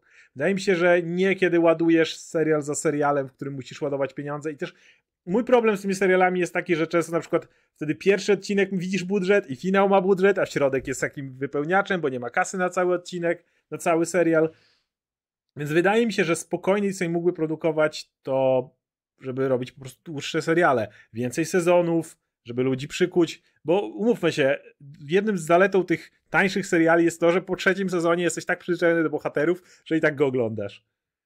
Więc, i, ale nie wiem, nie mam pojęcia, jaki mieliby, jaki by mieli na to pomysł, bo może, może mają inny, zobaczymy. W ogóle jestem rozczulony rozmową na czacie o małych Kevinach i że każdy powinien mieć, każdy być, powinien być nazwany od swojej specjalności, na przykład Kevin X, Kevin Street i Kevin Space. No ja wiem, czy Kevin Space to jest w dzisiejszych czasach dobry pseudonim dla kogoś o imieniu Kevin. Myślę, że nikt nie, tak myślę, że nikt nie chciał być Kevin Space. Kevin Kosmos już lepiej. No, no Kevin Kosmos, tak. Kevin Kosmos brzmi jak jakiś zajebisty bohater. No dokładnie. Komiksu, nie? Kevin, Kosmos. Kevin Kosmos, okej. Okay. Kevin Space, no. Nie. Kevin Space, rozstaliśmy się z nim. Z nim nie, nie utrzymujemy. Ale kurczę, Ke Kevin X, o fuck. Kevin X. Słuchajcie, ponieważ mamy już ponad godzinę, wiem, że były jeszcze niektóre newsy. Była wypowiedź Chrisa Hemswortha o tym, że jeszcze jednego Tora chce jeszcze mieć na koncie. I to byłby jego ostatni. Wiem, że Sony planuje prawdopodobnie najlepszy, najlepszy serial w historii serii superbohaterskich, czyli Silk. Twoja ukochana postać Cindy Moon. Ja kocham, kocham Silk, ale nie chcę Silk dostać od Sony. Nie chcesz serialu Silk od Sony, przecież będzie doskonały. Um, wie, ma, mamy oczywiście akurat box office Black Panthera idzie według przewidywań, tam nic się hmm. wielkiego nie stało. Po, poza ludźmi, którzy próbują zaginać rzeczywistość i mówić, że ten film się nie sprzedał. To widziałem ostatnio takie analizy. Wydaje mi się, że ten, że do, też do tej analizy Chapekowo-Igerowej wrócimy bardzo szybko. Tak, tak, bardzo możliwe, że za tydzień będziemy mieli kolejny wielki artykuł do hmm. omawiania, więc, więc to się okaże. Także wiemy o tym, że są jeszcze pewne newsy, ale wydawało nam się, że akurat, bo to ma wpływ duży jednak na Gwiezdne Wojny, aczkolwiek o tym, o tym też nie gadaliśmy, bo dla jasności nie sądzę, żeby Kathleen Kennedy zniknęła, patrząc na to, że tak jak mówię, na ile wiem, ma bardzo dobre relacje z Bobem Igerem, więc jeżeli ktoś chciałby, myślałby, że tam się coś zmieni w Star Wars, nie sądzę, nie, nie wydaje mi się. Mhm. Um, czy są jeszcze jakieś newsy takie? Wiesz co, przechodząc których... dalej, tak, tak, tak. Ja chcę, ja chcę wspomnieć, bo też Konrad o tym dobrze wspomniał, e, że odszedł e, Jason okay. David Frank, mm-hmm. który grał e, Zielonego Rangera i wow, to mnie też tak zgotało jak ostatnią informację o śmierci Kevina Conroya, bo mm-hmm. tak jak Conroy był głosem mojego dzieciństwa, tak e, Jason David Frank i jego Tommy Oliver to był mój pierwszy wielki bohater, którego uwielbiałem. Do dzisiaj uważam, że te to było bodajże pięć odcinków z tą przemianą ze złego w dobrego Zielonego Wojownika, bo on Zielonego Wojownika był naprawdę krótko, nie? Ale ja go się najbardziej pamięta i do dzisiaj mm. uważany za najlepszego Rangera, że szybko, wiadomo, kryształ stracił moce i, i, i musiał stać się białym później wojownikiem, e, ale to było tak mocarne. Ja sobie w zeszłym roku jeszcze, jak byłem mocno i cały czas jestem sobie mocno into e, komiksy te nowe, nie? I chciałem sobie przypomnieć, jak to wyglądało. I ta historia dalej jest absolutnie fantastyczna. Oczywiście, wiesz, to wygląda pokracznie i no jak, jak całe Mighty Morphin, nie? W swoich czasach. Dzisiaj te serie Power Rangers wyglądają, jak wyglądają, ale tam jest tyle mięcha, tyle pięknej narracji, takiej, wiesz, od zera do bohatera, nie? To przejście, przemiana, że inni mu zaczynają wierzyć. Jak Zielony się wbił do e, Megazorda i zaczął im tam w pierdol spuszczać, to do dzisiaj jest dla mnie jeden z największych momentów w historii popkultury, plus granie na flecie i przywoływanie wielkiego kurwa Grę, robota. To ja, to, to ja do dzisiaj, sztyleto flecie, to ja do tu, dzisiaj pamiętam. Tu, tu, tu, tu, tu, to jest nie? granie na sztylet, tam on był biały tak, potem, tak? Jak był tak, jeszcze. On był biały, miał sabę, miał e, miecz, który gadał. I ja ja nawet to pamiętam. To tak, sobie... biały, biały kostium też był cudowny, ale zielony, zielony na zawsze, forever green. I wiesz, on miał, on miał dużo za uszami, nie? On tam miał scysję z innymi na planie, miał podejście do różnych rzeczy dosyć toksyczne i te rzeczy za nim ciągną, ale też nie chcę człowieka oceniać, bo on też miał dużo serca przez lata, on miał najwięcej serca do całej franczyzy, on się spotykał z fanami, on to uwielbiał, on żył tym, on zresztą miał naj, wiesz, naj, najbardziej rozbudowaną historię ze wszystkich Rangerów, mm. on już później powracał, on był mentorem i został, zresztą zrobił doktorat w serialu i był doktor Tommy Oliver, wrócił jako mentor e, Dino Thunder, o ile dobrze pamiętam, on tam był czarnym wojownikiem też, bo on w ogóle Ca, ca, wszystkie kolory tęczy przeszedł, bo on był zielonym, później był białym, Turbo i Zio to był czerwony, ile dobrze pamiętam, później był czarnym właśnie w Dino Charge i powracał jeszcze w specjalnych, bo pamiętam, że był Forever Red, oczywiście musiał być w tym fantastycznym odcinku, był w Super Ninja Steel i Super Mega Force chyba, ja tak, ja to wszystko znam, bo ja znam mojego Tommy'ego Olivera, ale to był mój bohater i o, tak mi się smutno zrobiło, szczególnie, że ja śledziłem też e, ostatnio, jakiś czas temu, ten jego film, który on kręcił, który po zwiastunach wyglądał tak sobie, ale widać było te, do tego pełno miłości. To był legenda białego tygrysa, wojownika, coś takiego. I to wiesz, to było wzorowane na e, Tomim, nie? I tylko okay. film był oddzielny, ale też był gość w zbroi podobnej do okay. Power Rangera i widać było, że on tym żył cały czas. I też wiesz, no jak teraz wiesz, wyszło to, że depresja, samobójstwo i ten, to, kurczę, dbajcie o zdrowie psychiczne i, i szukajcie, jak jest wam źle czy coś, to pomoc, do specjalistów się zgłaszać i a, to jest, to jest nie, kurczę, to mnie poskładało mnie na maksa. A, wychowywałem się na nim, no i zielony na zawsze. Muszę sobie figurkę pierdolnąć, jakąś dużą zielonego wojownika pod telewizorem, żeby, a, bo on mnie nauczył, jak być bohaterem, no. No, okay. To tyle. Um, tak jak mówię, nie wiem, czy, czy, czy... Myślę, że będziemy mieć jeszcze sporo do pogadania i myślę, że rzeczy, których jeżeli dzisiaj o czymś zapomnieliśmy i nam wypadło ze względu na na to, co, co się działo. Aha, wiem, wspomnę jeszcze jedną rzecz, bo widziałem, e, jest ciekawy czas, kiedy, wiecie, Bob Iger wraca na, z emerytury mając siedemdziesiąt jeden lat. Tylko w przypadku tych starych, białych dziadów na szczycie firm, to to jest m- młody chłop. Ła, przychornie. Rupert Murdoch. Ma dziewięćdziesiąt jeden lat i dalej jest C E O. Dalej jest największym skurwysynem na świecie. ta, ta, ta, tacy, tacy najwidoczniej się trzymają. Kurde, oni są zakonserwowani, jak wiesz, jak u górasy, nie? Więc... Zapiklowani, wszystko przeżyją. E, no, więc e, cóż. Co, co, dobra. To możemy przejść do pytanek. O, widzę, że e, e, Radek, twoja ulubiona gra Marvel Avengers. Właśnie pojawił się trailer nowej postaci, oni to ciągną. Jakiej? Czy to w, będzie w, postać? Winter Soldiera dodają, oczywiście, no że oczywiście, się oczywiście, chłopak, trzeba, jest... trzeba, trzeba coś nałożyć na Kapitana Amerykę, nie? Black Widow bardziej. Żeby... Na Black Widow nie było już kogoś? Nie, Black Panther chyba był na Black Widow, nie? A, że żeby postać mogła chodzić i strzelać, kawał.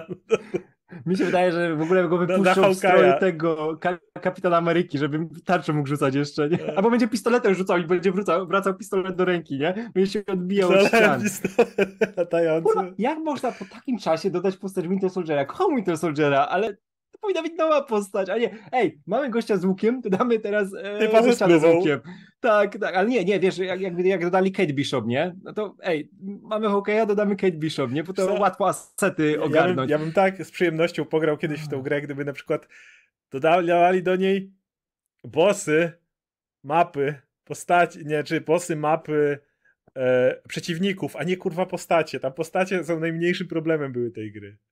A, w ogóle, jeszcze jedna rzecz. Warto wspomnieć o tym, że yy, bo mieliśmy materiał z Tomkiem Żeglewskim o Hamadzie. To Hamada już ma ciepłą posadkę. W Paramount Pictures będzie robił tam im horrorowe uniwersum. W sensie jest, nie będzie je kreatywnie tworzył, ale będzie nim zarządzał, bo to Hamada. Więc jakby on długo, długo pracy nie musiał szukać. To było pewne, że ktoś szybko się zgłosi. Myślę, że miał wiele ofert, o tak powiem. Eee, dobra, i pogada, e, to możemy przejść do pytanek, bo plany, plany na koniec. Hmm, nie ma dużo, więc się szybko uwiniemy. Chyba, że są jeszcze zaległe. O, ostatnie. Sprawdzaj, sprawdzaj. Tak, tak, nie chcę nikogo tutaj przeoczyć. Okej, widzę. piętnaście, szesnaście. Tak, będzie Janusz, e, Janusz Chrystus. W temacie najgorszej gry z Arkham, moim zdaniem, też jest to Arkham Knight. Ale Batmobile to nie jest nawet wierzchołek góry lodowej, bo mamy tu jeden, wielkie piękne miasto, które przez brak mieszkańców traci kompletnie na wiarygodności, dwa, mapę zasraną nudnymi powtarzalnymi tylko po to, żeby nie wyglądała na pustą, trzy, masę łotrów, bo ilu tam jest, ponad sto pięćdziesiąt, co najmniej dwieście, przez to nie dostają wystarczająco miejsca w fabule, a tam, gdzie są, czyli jakieś misje potrzebne pingwinie, to bez jaj tam jest zero charakteru tej postaci. cztery. Brak boss fightów i nie standardowa sekcja skradania, w której przeciwnik dla odmiany nie pada od jednego luja e, ogł- ogłuszacza, ani sekcja batmobilowa z twardszym czołgiem, to nie boss fight. cztery i pół, ale chwila, jest boss fight. Zbieracie wszystkie, o Jezu, tak. dwa tysiące sto trzydzieści siedem trofea Riddlera, typ wychodzi do mecha, się z tobą tłucze, bo jeśli jest jeden przeciwnik Batmana, któremu trzeba skusiwiczny łomot, to powinien być to człowiek zagadka, prawda? pięć. Wreszcie wrzucamy Bat Family, więc dajmy im wszystkich, ale takich jak herbata zaparzana z tej samej torebki po raz siódmy i niech wszyscy będą absolutnymi niedoidami, e, które bez Batmana nie nawi- zawiązałyby bat sznurówek. Przypominam, że w trakcie gry każdego z nich ratujemy. Fabuła zasadniczo polega na uratuj X, dodajcie Jokera, znowu serio, a finałowy zwrot akcji i postać Arkham Knight to przemilczę, bo za takie scenariusze to serio powinny być wyroki karne. Sześć. Więcej by się głupotek znalazł. Chciałem tylko przypomnieć, że Batmobil moim zdaniem śledzi kroplą w bezkresnym otlanie zmarnowanego potencjału. To jest, to jest cała prawda, kurczę, się ta gra tak masakrycznie dłużyła. Bo jak już się, jak miałeś te cały czas powtarzane misje, wiesz, te skradanie, wszystko wyglądało tak samo i już działałeś na automacie. Ja nie wiesz, że Batman tak działa, że wiesz, że wszystko... Albo w sumie może tak działa, nie? Mam tyle lat, może. Gdzie tych przestępców klepać, to lecę, brz, brz, ja, ja... Na, na, na gargulca, brz, brz, ja... spadać, rzucić batarang. Aż tak źle tego nie pamiętam, bo ja tą grę prawie że speedrunowałem. Jak zacząłem zbierać te znajdźki Riddlera, to potem stwierdziłem, jebać, to zobaczę na YouTubie. Jakby... W życiu by mi się nie chciało łazić i szukać tych wszystkich rzeczy. I jeszcze potem dowiedziałem się, że ej, jest dodatkowe zakończenie pełne, tylko jeżeli zebrałeś wszystkie znajdźki Riddlera. Jakby, what the fuck?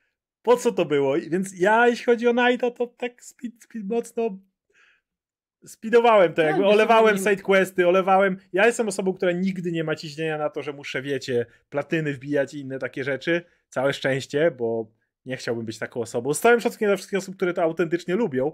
Znam osoby, które tego nie lubią, a są takie. Yy, o też, znam ludzi, którzy mają, nie wiem, to się O C D nazywa czy coś, że masz pod, grasz w grę i masz kompulsywną potrzebę uzbierania wszystkich znajdziek, znalezienia, chociaż wcale nie sprawia ci to satysfakcji. Po prostu jak hmm. widzisz, Paweł opyta do pewnego stopnia, jak gra w Finala, chociaż twierdzi, że to lubi, może to lubi, ale jak on gra i widzi znaki zapytania, to nie jest w stanie wytrzymać na mapie i musi wszystkie robić. W Finalu generalnie nie powinno się robić sidequestów, one są stworzone do levelowania kolejnych postaci, jeśli masz ochotę. Ja autentycznie nie, więc ja po prostu zacząłem grać, stwierdziłem, nie, skończyłem. Więc aż tak, na przykład ja, ty mówisz o postaciach z Bad Family, ja, ja ich nawet nie spotkałem. Ja, ja, ja, ja, ja nawet nie, nie, nie, nie widziałem ich. Nie, pamiętam cię w look ten Arkham Knight. Ja, w ogóle ja Arkham Knighta od połowy przechodziłem w kostiumie Adama Westa, bo to była rzecz, która mnie jedna, jedna z niewielu, która mnie naprawdę bawiła w tej grze, bo ten kostium był tak mega realistycznie zrobiony, ale dalej był rajtuzem, który był na nim. Jak był mokry, był taki mokry rajtuz i ta poważna mina Batmana. To było zabawne. I wiesz, ta cała historia z Arkham Knightem i ja tą postać lubię z komiksów, ale to jak była przedstawiona w tej fabule, to było... I cały czas masz te fragmenty tej fabuły, na którą trafiasz tak przypadkowo, wleczysz się po tym mieście, nic się nie dzieje, pusto, jedziesz tym Batmobilem, masz kawałek fabuły, wchodzi Arkham Knight, kurwa Batmanie, dojadę cię, znika i znowu coś nudnego, nie chodzi, gdzieś się wleczesz. Właśnie pojawiają się te postacie z tej galerii Łotrów, które są tylko dlatego, że patrz, znasz mnie, jestem twoim przeciwnikiem, a tutaj kurwa Arkham Knight biegnie, o i leć za nim, nie? To, to było tak nużące, dlatego ja naprawdę wolę Origins, które wiadomo, że w czasie premiery było zabugowane na maksa, nie? I, i to, to na, była na, na, i tak to nie problem. Przypomnę, że Arkham Knight, ja, gra, ja gram na pecetach. Arkham Knight o nie, na no, pecetach. Był, tak, a bo ty grałeś na pececie, okej. Okay. Arkham Knight na pececie był niegrywalny przez dwa czy trzy miesiące, bo był tak źle zoptymalizowany, że nie dało się płynnie Batmobilem przez miasto przejechać. No. Więc... Ale wiesz, ale, ale pod względem fabuły, no to kurczę, Origins jest... w jakiś sposób zwarte, opowiada jakąś historię, masz te rzeczy, gdzie jesteś Batmanem detektywem, gdzie możesz się uspokoić, za chwilę masz coś mocniejszego, masz te walki z bossami, które są przemyślane, była które masa są walk z bossami. Tak, które są fajnie pokazane, które pamiętasz przede wszystkim. Ja nie pamiętam żadnej walki w Arkham Knight no, konkretnej. No, bo nie ma, ja, ja pamiętam jak cię Arkham Knight wielkim czołgiem goni, takim wiertłem. Taki, wielkim czołgiem i ja pamiętam jak Arkham Knight jest w jakieś takie duże pomieszczenie, ty skaczesz po tych gargulcach i musisz tam atakować Arkham Knighta. Bo on się tam, wiesz, wyskakuje i on był taki trudny w tej sekwencji. Nie pamiętam nic, bo te walki były tak chujowo zaprojektowane i tak nie wzbudzały emocji, a walkę z Deathstroke'iem to ja ci mogę, wiesz, w każdej sekundzie, co robiłem, powiedzieć w Origins, nie? Bo była tak emocjonująca, że ja tam a, aż płonąłem. Właśnie, ja Arkham Knight'a zrobiłem refund, sobie przypominam. Bo można było. Na P C tak można było robić refundy. O, widzisz. Bo był wycofany dlatego, że był źle zrobiony. No. Um, Lunatyk. Hej, pytanie do Radka. Ostatnio wspomniałeś o złoczyńcach w anime, więc ciekawi mnie jaka jest twoja opinia o Akatsuki. Chciałbym usłyszeć, jak twoim zdaniem wypada cała grupa i jakie jest twoje top trzy jej członków. Dla mnie to będzie... Tu jest N, dwie gwiazdki, Ato. Pewnie wiesz o co chodzi, bo... Nagato, no. Tobi i Sasori. O, to u mnie... Wiesz co, ja, ja lubię Akatsuki, bo oni byli super cool, ale nie byli za bardzo zbudowani i ja nie lubię, jak zespół złoczyńców nie ma między sobą jakichś głębszych relacji i nie widać, że znają się już długo, tylko oni tutaj byli z przypadku, bo są silni i wiadomo, że tam były jakieś relacje między konkretnymi tymi dwójkami, bo oni tam dwójkami chodzili, nie? I oni się kumplowali, ale tak to było takie, o, bo to jest grupa tych najsilniejszych złoczyńców, która się zebrała i są tacy super cool, mają swoje płaszcze, żeby się wyróżniać, żeby każdy ich poznał. Ja ich uwielbiam, ale no tak jak mówiłem, Phantom Troops, Hunter x Hunter jest dużo lepiej prowadzony. Tam widzę, że jest coś ich trzyma razem, nie? Że oni mm, są indywidualistami, ale mogliby coś zrobić dla innych, im na sobie zależy. No w Akatsuki tego nie było, tylko oni też działali na innych warunkach, ale miło wspominam, bo te, te postacie były spoko i najbardziej kogo lubię. Sasori był super, bo design i te, to kontrola tych marionetek to jest coś niesamowitego. Jego pierwsze wejście na pustyni wyglądało znakomicie. E, bardzo lubię też Itachiego, no bo on miał najbardziej wybudowaną historię z nich wszystkich. E, I Conan. Ja mam dużo sentymentu do Conan. Fajna moc, fajny design postaci, fajna historia, to jej połączenie też z Nagato i, i to jak się tam wszystko łączy do kupy było ciekawe. To ta trójka będzie, o. Diana, co sądzicie o słowach Quentina Tarantino, który powiedział, że obecna era filmowa jest jedną z najgorszych historii? Jeszcze raz, ale proszę, jeszcze raz pytanie było. Co sądzicie o słowach Quentina Tarantino, który powiedział, że obecna era filmowa jest jedną z najgorszy, najgorszych w historii? No ta, patrząc na jego zboczenia filmowe, to się nie dziwię, nie? Ja Tarantino lubię, ale to jest trochę kiedyś to było. No... Jakby, ja, jak, ja, rozumiem, ja pew, rozumiem pewne zarzuty, jeśli chodzi o blockbustery na przykład, same w sobie. Bo tak jak wspominam, jedną z rzeczy na przykład, jak popatrzycie na wszelkie, wszelkie możliwe ankiety o Marvelu, to będzie prawie zawsze dominował pogląd, że po Endgame jakość spadła, jest za dużo produkcji. Mhm. Zawsze jest, że po Endgame gorzej, a jednocześnie ci sami ludzie, którzy na to głosują, non-stop na to chodzą. I my jesteśmy częścią tego dziwnego problemu, my, jest, my jako twórcy kontentu, bo jesteśmy w sytuacji, w której okej, okay, jeżeli nie będziemy w ogóle poruszać tematów Marvela, to prawdopodobnie masa ludzi odejdzie, bo chce o tym posłuchać, więc o tym gadamy. Sami cały czas jesteśmy fanami komiksów, więc jeszcze mogę to chociaż usprawiedliwiać w ten sposób, że my mamy serducho do tego i cały czas liczymy, że to się poprawi, ale jest nakręcanie, gdzie mimo tego, że jakoś spadła, to i tak to są najlepiej e, oglądane filmy i nie mają konkurencji. Ale tu mówię tylko i wyłącznie o blockbusterach. Bo jeśli bo jeśli mam mówić o w ogóle filmach, to nie. Jakby czym gorsze są filmy dzisiaj, ja uwielbiam, jest na filmik YouTube, co chwila mi podsuwa jakieś filmiki, dlaczego dzisiejsze filmy ssają, dlaczego dzisiaj są gorsze filmy, dlaczego coś tam, zbierają masę wyświetleń, ale moje pytanie brzmi, okej, okay, tak, mówię, jest uważam dzisiaj pewien kryzys w blockbusterach, który jest związany z branżą V F X, nie chcę się powtarzać. Ale to są blockbustery, ogromne, wielkie pieniądze, wiel- za wielkie pieniądze wielkie filmy. Czym gorsze są mniejsze filmy, które wychodzą w tym roku od... Czy, czy, nie wiem, nie widziałem Whale'a, ale słyszałem same dobre rzeczy. Jakby, czym ma być ten film gorszy od filmów, nie, które to... wyszły piętnaście lat temu? Nie, ale to wiesz, to jest takie bzdurne uogólnienie, bo wychodzi kupa różnorodnych filmów. Są, wiadomo, że te, które są gorsze, to mogą wyglądać naprawdę dużo gorsze dla kogoś, bo, bo piętnaście lat temu to nie było, czy dwadzieścia lat tak, temu nie wiesz, było dla, chujowych dla kogoś, filmów. Dla nie? kogoś, kto ma taką nostalgię, czym wiesz, starszy film, tym większa, no wiem, że tak może działać, nie? I no niektóre te filmy, szczególnie te popularne, no to są robione... Wiesz, od, od jednej sztancy i od sztancy i to wszystko widać. Ale kiedyś też tak filmy były robione. No kurczę, popatrz na kino popularne, jak w latach dziewięćdziesiątych. My mamy do niego nostalgię. No właśnie, lata, lata dziewięćdziesiąte. Ale przecież lata dziewięćdziesiąte miały tak gówniane filmy, które były na, na jedno kopyto robione. I ja ale uwielbiam je, bo, bo mam do nich ogromną Nie, ja będę, ja, ale... będę, ja będę bronił do ostatniej Oczywiście. kropli, wiesz, kadru filmowego, ale wiem, jakie one miały problemy, nie? I nie można tak uogólniać, bo to jest straszne. Jest tyle dobrego kina teraz. Teraz. Oczywiście. I tyle samo złego. I zawsze tak było. No. Cóż. Paweł P. Czy macie ulubione filmy bożonarodzeniowe albo takie, które po prostu lubicie sobie obejrzeć w okresie bożonarodzeniowym? Oraz czy są tyły, które macie dość przez to zawsze puszczane w tym okresie, na przykład w T V, jak chociażby Kevin Sam w domu?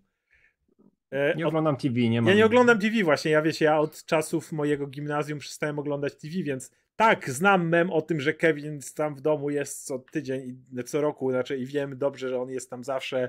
Ale nie oglądałem go dwadzieścia lat. Ale ja go dwadzieścia lat nie oglądałem, dokładnie. Ja ostatni raz Kevina widziałem dwadzieścia lat temu może, więc to nie jest tak, że ja, mnie on jakoś znudził, czy zmęczył, czy coś w tym rodzaju. Wiesz co, ja jakoś wcześniej go oglądałem, ale to też ta film gdzieś jak byłem w domu na święta, nie? I akurat leciał, to zobaczyłem końcówkę pewnie i coś w tym e... stylu. A Aga u mnie miała taką, taką tradycję z tatą, który jakiś czas temu zmarł niestety, gdzie oglądali co roku Potop, więc teraz czasami jeszcze odpalamy Potop yy, jako, jako film, bo wiesz, to jest doskonały film świąteczny, nie wiem czy wiecie, Potop. Uważam, że to jest, to jest, to jest dobry film świąteczny. Znachor, Znachor to jest film na każde święto, najlepszy film, ale nie, ja mam tak, że yy, co roku praktycznie co roku, staram się co roku zobaczyć sobie, przypomnieć, zobaczyć, przypomnieć Szklaną Pułapkę, a najlepiej Szklaną Pułapkę jedynkę i dwójkę, bo trójka jest cudowna, ale świątecznie to jedynka i dwójka, a jedynka to jest mój absolutnie idealny film świąteczny. Mam komentarz, jak ktoś chce zobaczyć z moim Janka, to jest u mnie na kanale i tam jest kupa miłości do tego filmu. Kocham, kocham Szklaną Pułapkę i to jest tak świąteczny film i nienawidzę, jak ktoś mówi, że Szklana Pułapka nie jest świąteczny yes, film. Jest, absolutnie jest, to, jest, to, jest. to, to będę absolutnie zgadzał. Szklana Pułapka i w ogóle wszystkie filmy Shane'a Blacka. Bo każdy film Shane'a Blacka jest ze świętach i jest mega świąteczny. Ostatniego Skauta sobie zobaczcie w tym roku. Polecam wam. Będziecie zachwyceni, jak Bruce Willis spełni swoją rzecz, którą powie na początku filmu i ona na końcu wypali. I będziecie zachwyceni wszystkim w tym filmie.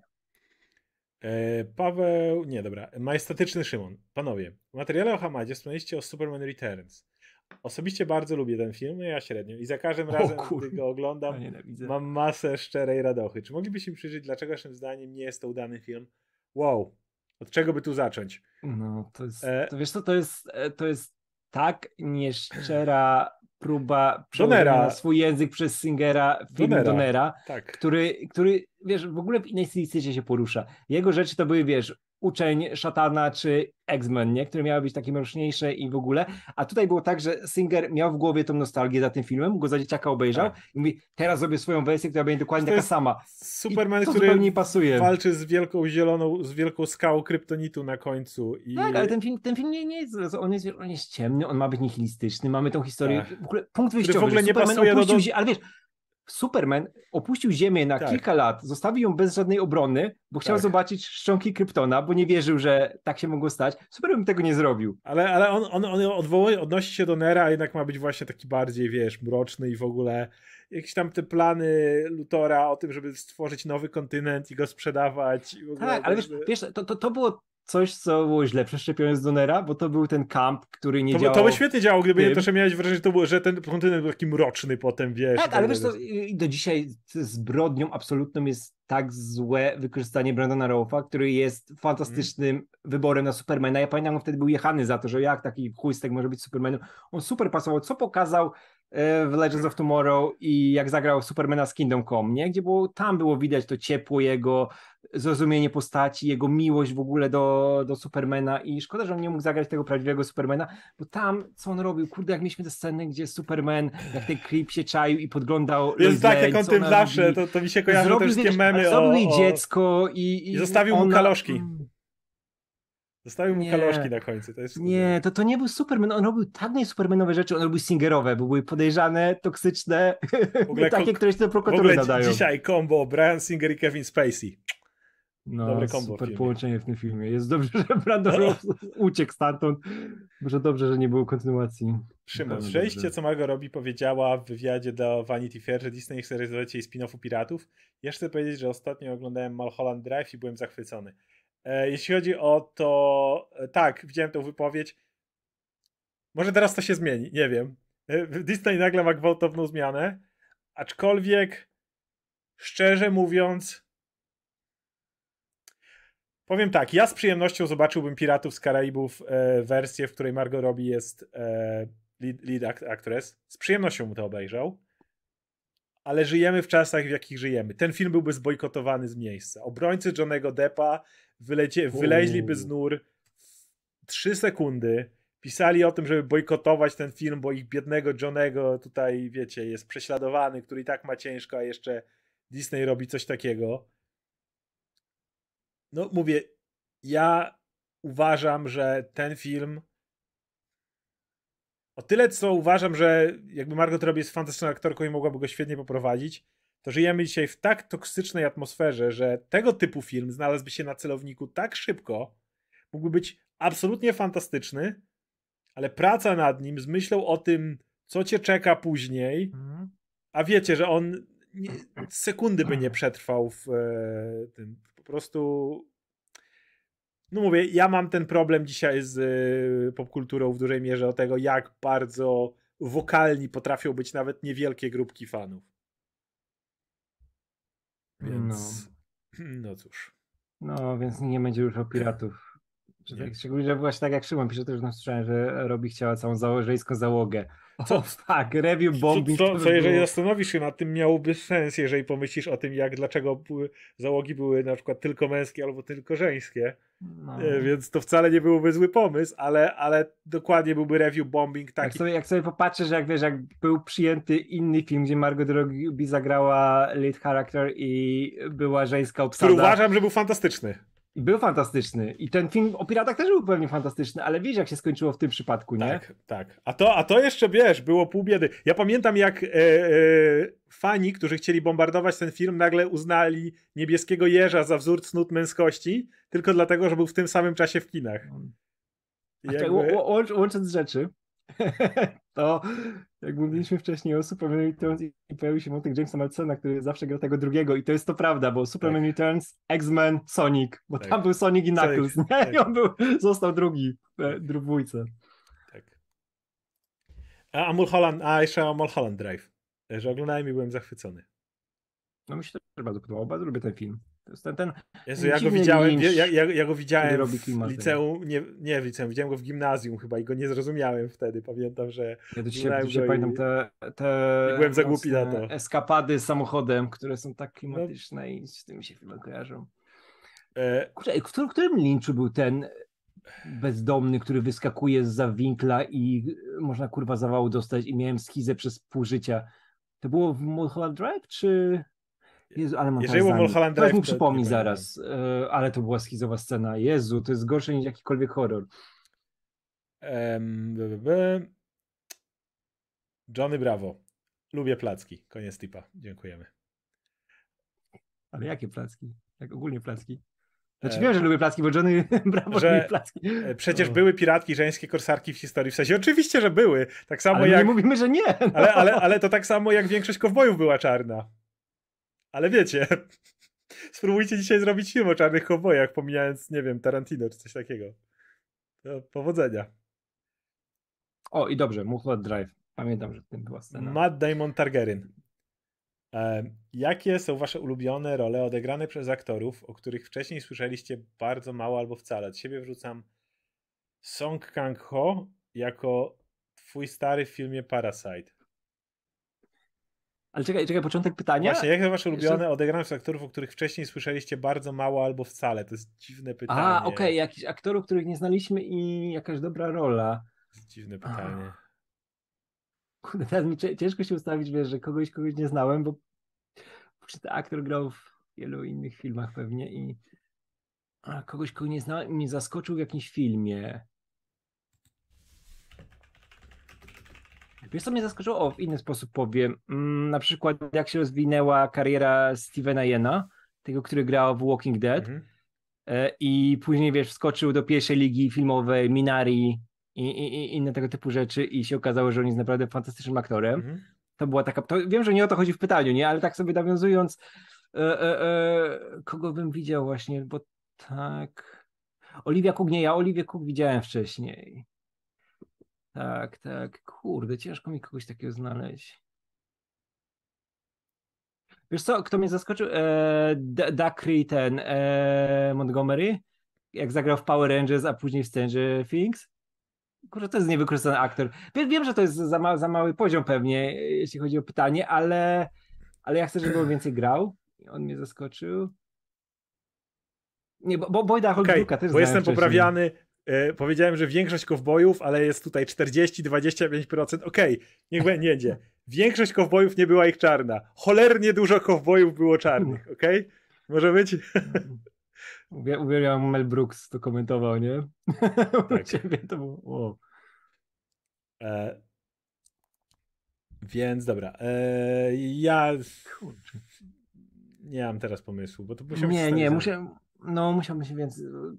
Kurczę, wiesz co, od razu jak myślę o jakim aktorze, to kojarzę z cholernie większej ilości filmów. Już nie pamiętam, który pierwszy obejrzałem na przykład, nie? Czy mnie zaskoczył, czy nie. No, e... nie, nie powiem teraz. Elwenor. Hej, Radku, dziękuję za polecenie Króla Artura R L Greena X live'ów temu, o, przeczytane. Jeśli chodzi o dyskusję horrorową z Łukaszem, nie zamknijcie poruszyć tematu Gabinetu Osobliwości od Del Toro.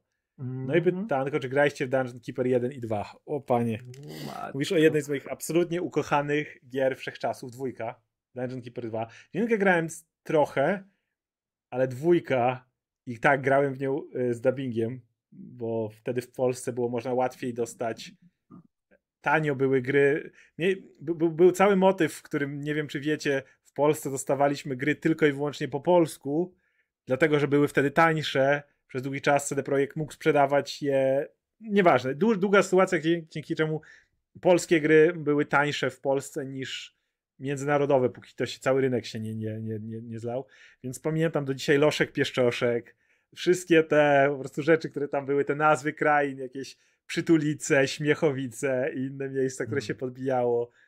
Ale ja w ogóle kocham ten styl, um, styl grania, gdzie buduje się ten loch, budowało pułapki, ten był rogaty rozpruwacz. Ja, ja, ja na pamięć mógłbym wam, gdybym usiadł chwilę, to wymienił wam prawdopodobnie teraz wszystkie możliwe komnaty, jakie tam się budowało po kolei.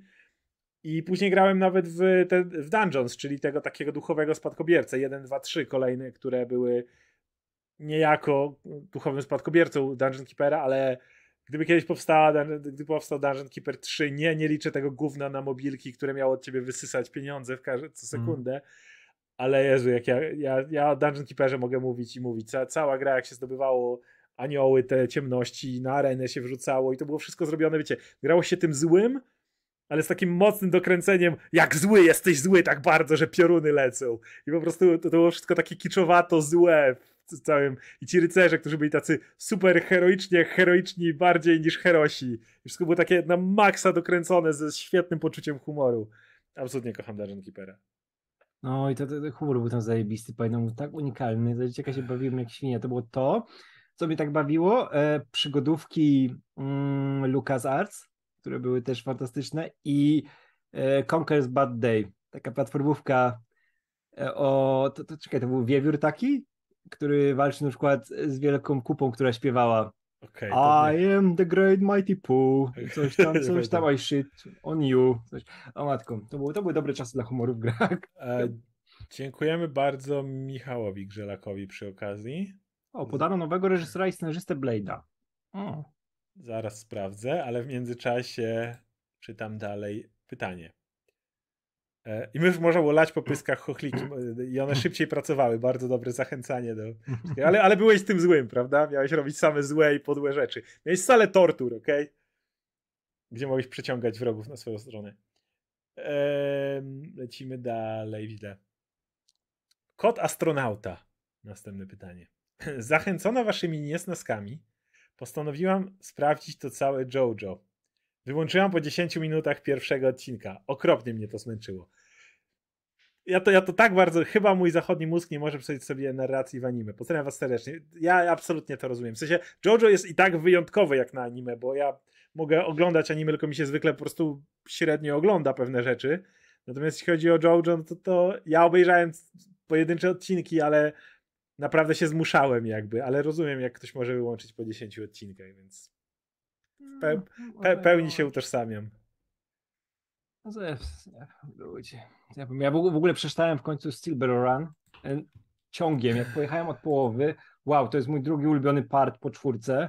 O tym gdzieś kiedyś pogadam, bo o, co tam się dzieje, ale zacząłem JoJo Liona i to jest niesamowite, bo Araki z partu na part jest lepszy. Już myślałem, że po szóstce się nie da, po siódemce myślałem, że już się nie da i teraz chodzi ósemka, która jest powrotem trochę do czwórki, do tego klimatu Twin Peaks i tych naprawdę dziwnych rzeczy, które się dzieją w małym miasteczku i każdy tom to jest dla mnie absolutnie przepiękna przygoda i Pierwsze dziesięć wciągnąłem na jednym posiedzeniu. dziesięć tomów mangi, czego nie zrobiłem już od lat, bo nie mogłem po prostu się oderwać, bo tam standy są fantastycznie wykorzystywane i wszystko jest już tak na maksa dziwne. Muszę Pawłowi to wcisnąć, bo Paweł to zwariuje, jak zobaczy, co tam się dzieje. Ale to na inną rozmowę. Super, Jojolion, wow. I teraz jeszcze Jojo, to, co się będzie działo w Jojoland, które ma się pojawić jako dziewiąty part i pewnie mam nadzieję, że będzie z dziesięć lat trwało. Niech Araki żyje nam jak najdłużej. O, cudo. Ta informacja, która była powiedziane, to jest reżyser, który nazywa się Jan Demange.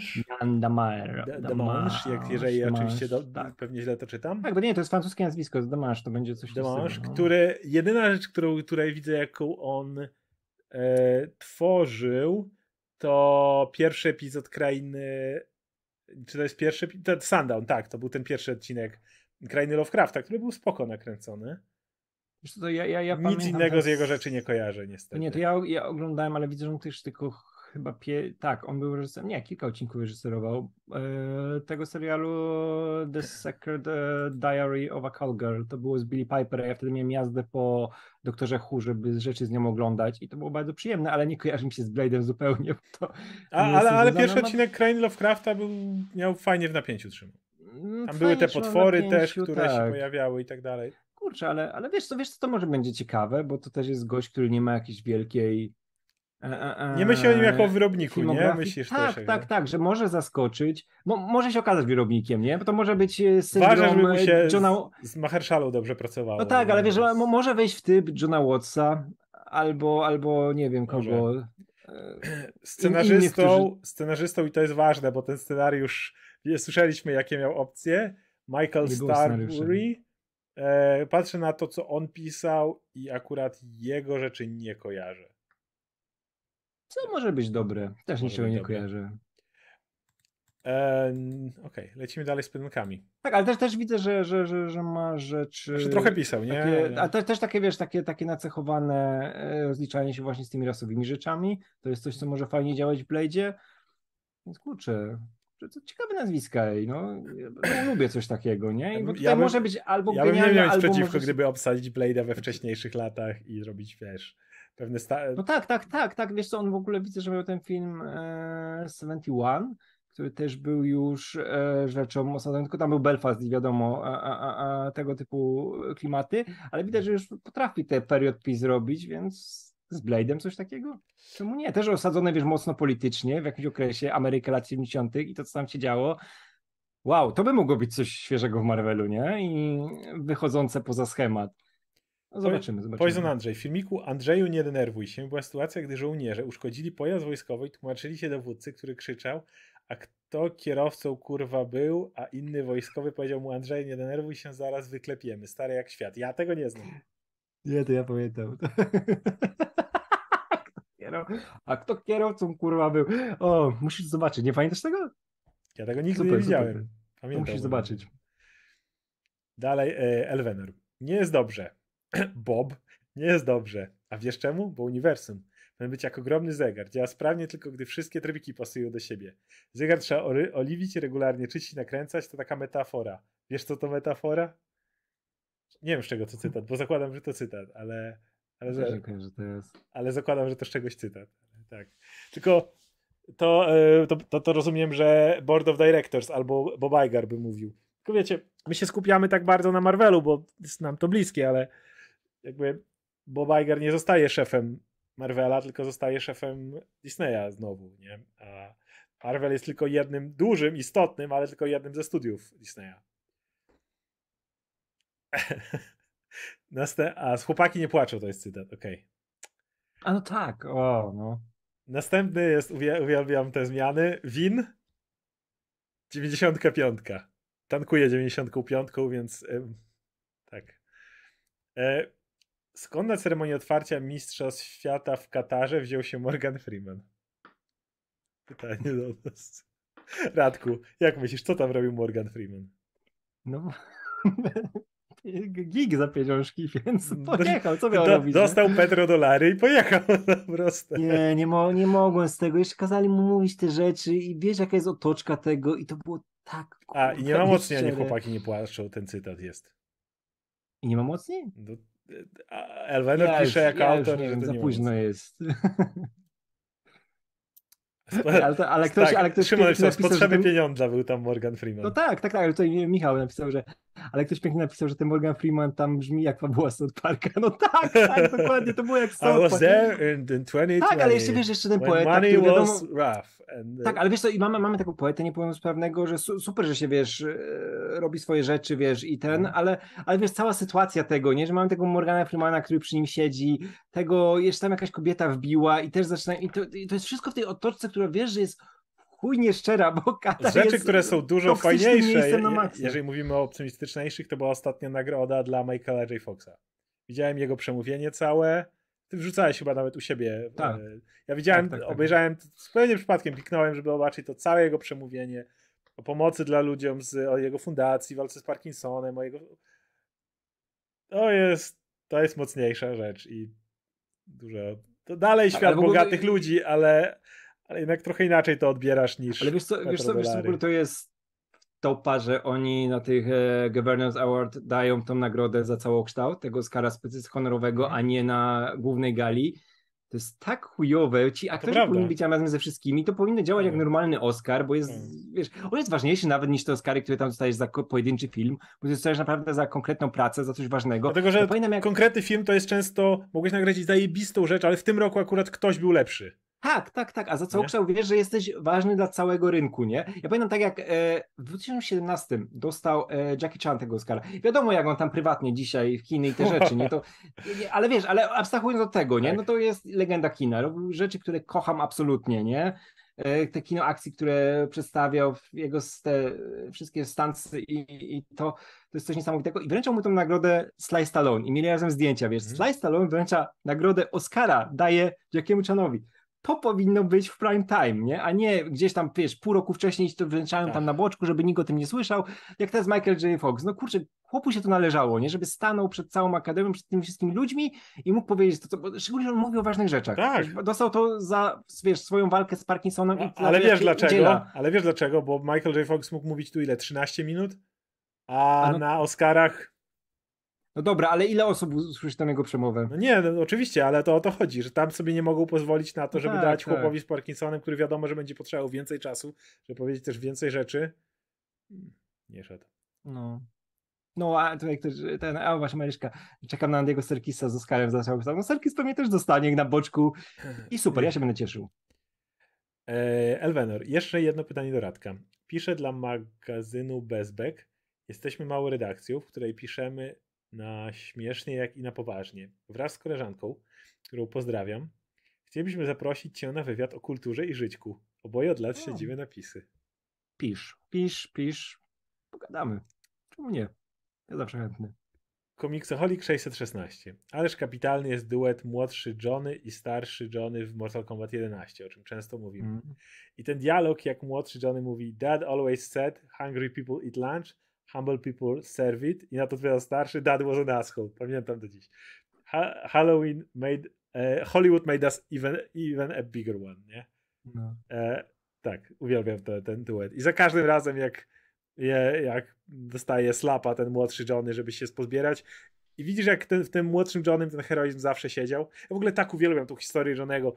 Ten motyw z tym, że y, so, y, Sonia poszła full w, w, w karierę, Johnny musiał i Johnny miał tą córkę i ten moment, on jest chyba z tego nie alternatywnego, tylko tego dodatkowego zakończenia, jak przechodzisz, poznajesz prywatne historie ludzi i masz ten moment, jak on siedzi w limuzynie, wokół walają się butelki, na siedzeniu dalej siedzi mała Cassie i na zewnątrz widzisz błyski flashu, flashów, wiesz, reporterów i hmm. sławy.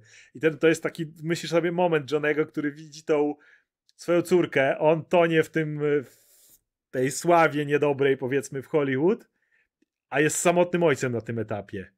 I nagle stwierdza: kurwa, koniec. Trzeba się ogarnąć. Nie? To jest, wow, to jest, to jest Mortal Kombat, nie, a masz tak dobrą historię. Też, nie, nie, z historii Johnnego to jest coś absolutnie niesamowitego, jedna z moich ulubionych narracji i dróg bohatera w dwudziestym pierwszym wieku. Absolutnie.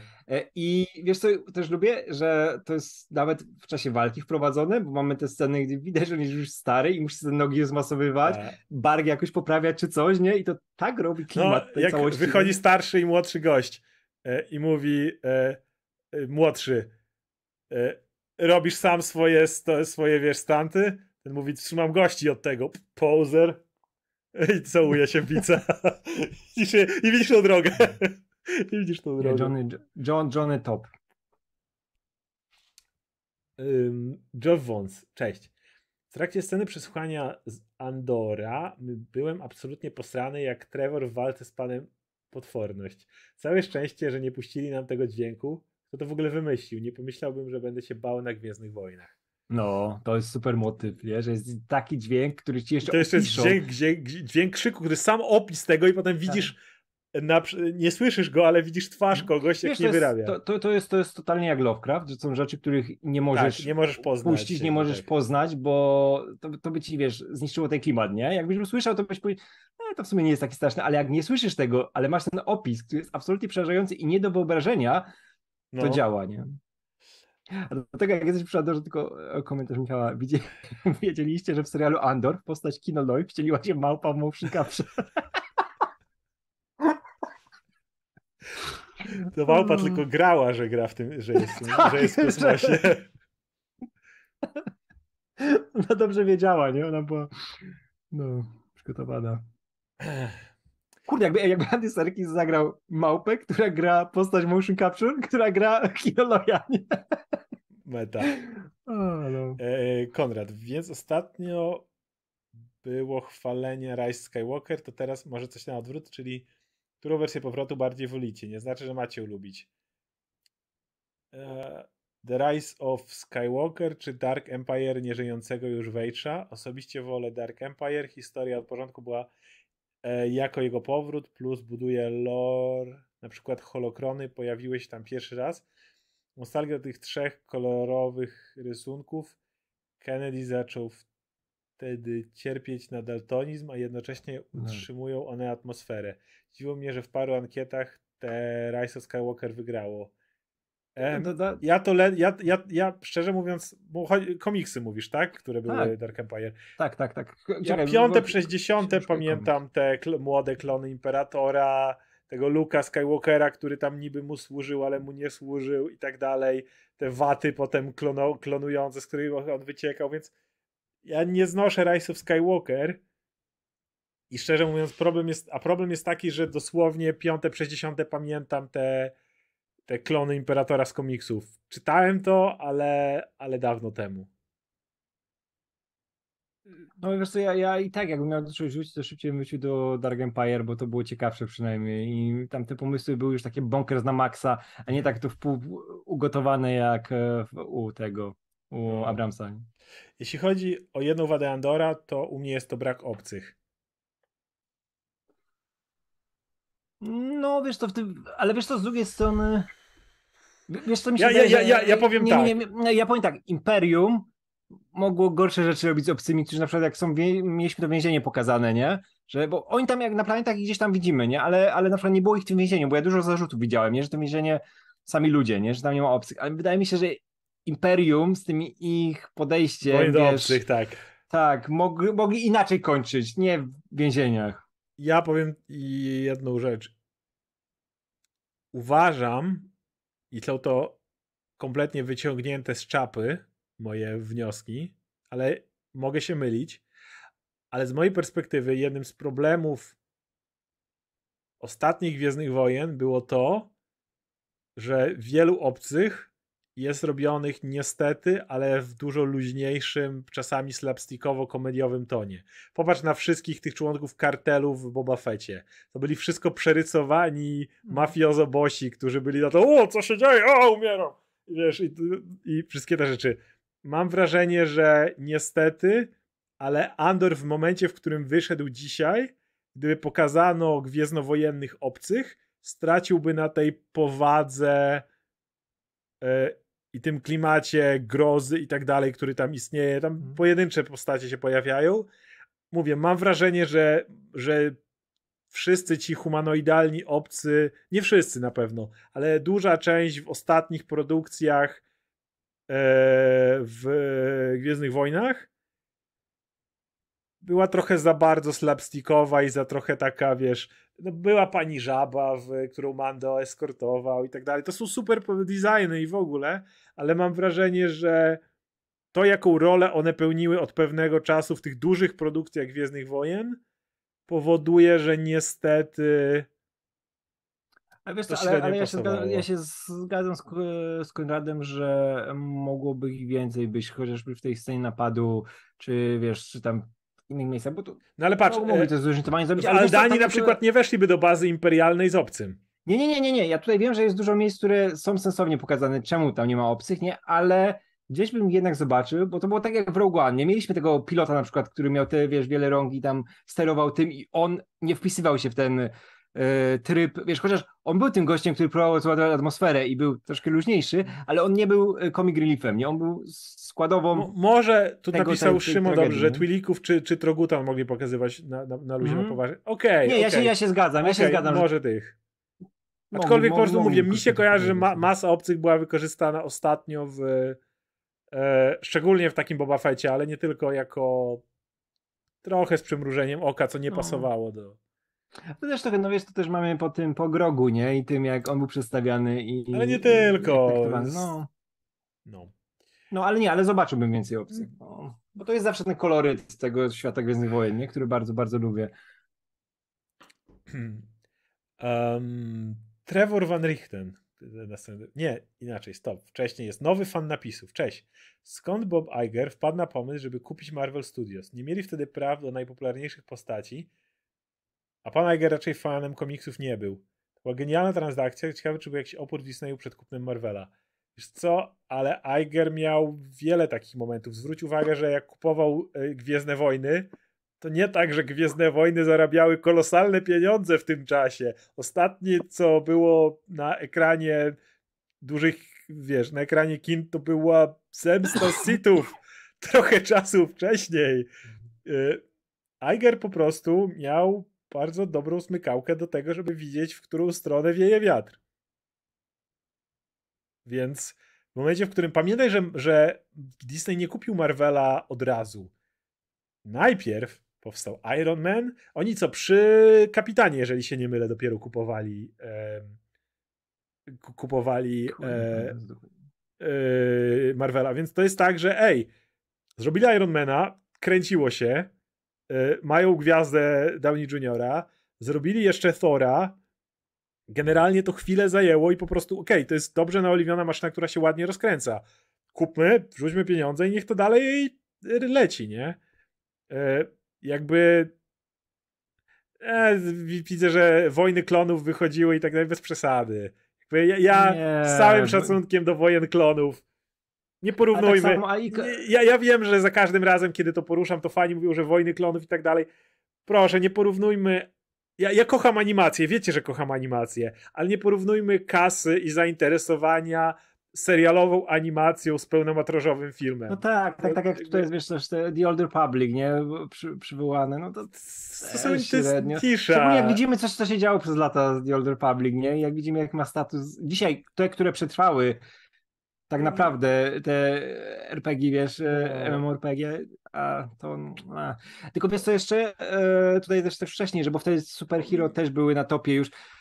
To był zmierzch superhero po tych kolejnych nie, nie, wpadkach. Nie, nie, nie, ale, ale, ale ja mówię, że już Iron Man i Thor już był. A nie, nie, nie, tak, tak, tak, tak, tylko mi się wydaje, że tutaj, wiesz, że na topie, idąc jeszcze tym ciągiem tych rzeczy, które były przed Iron Manem, nie? A to był zmierzch tych wszystkich, tak. wiesz, tak, tak, tak, wpadek tak, tak, kolejnych, nie? Wiesz, ta druga fantastyczna czwórka, kolejne Ghost Ridery, to wszystko to był totalny śmietnik, tylko sprawdzali, co się przyklei, to, to nie, nie było na topie, nie?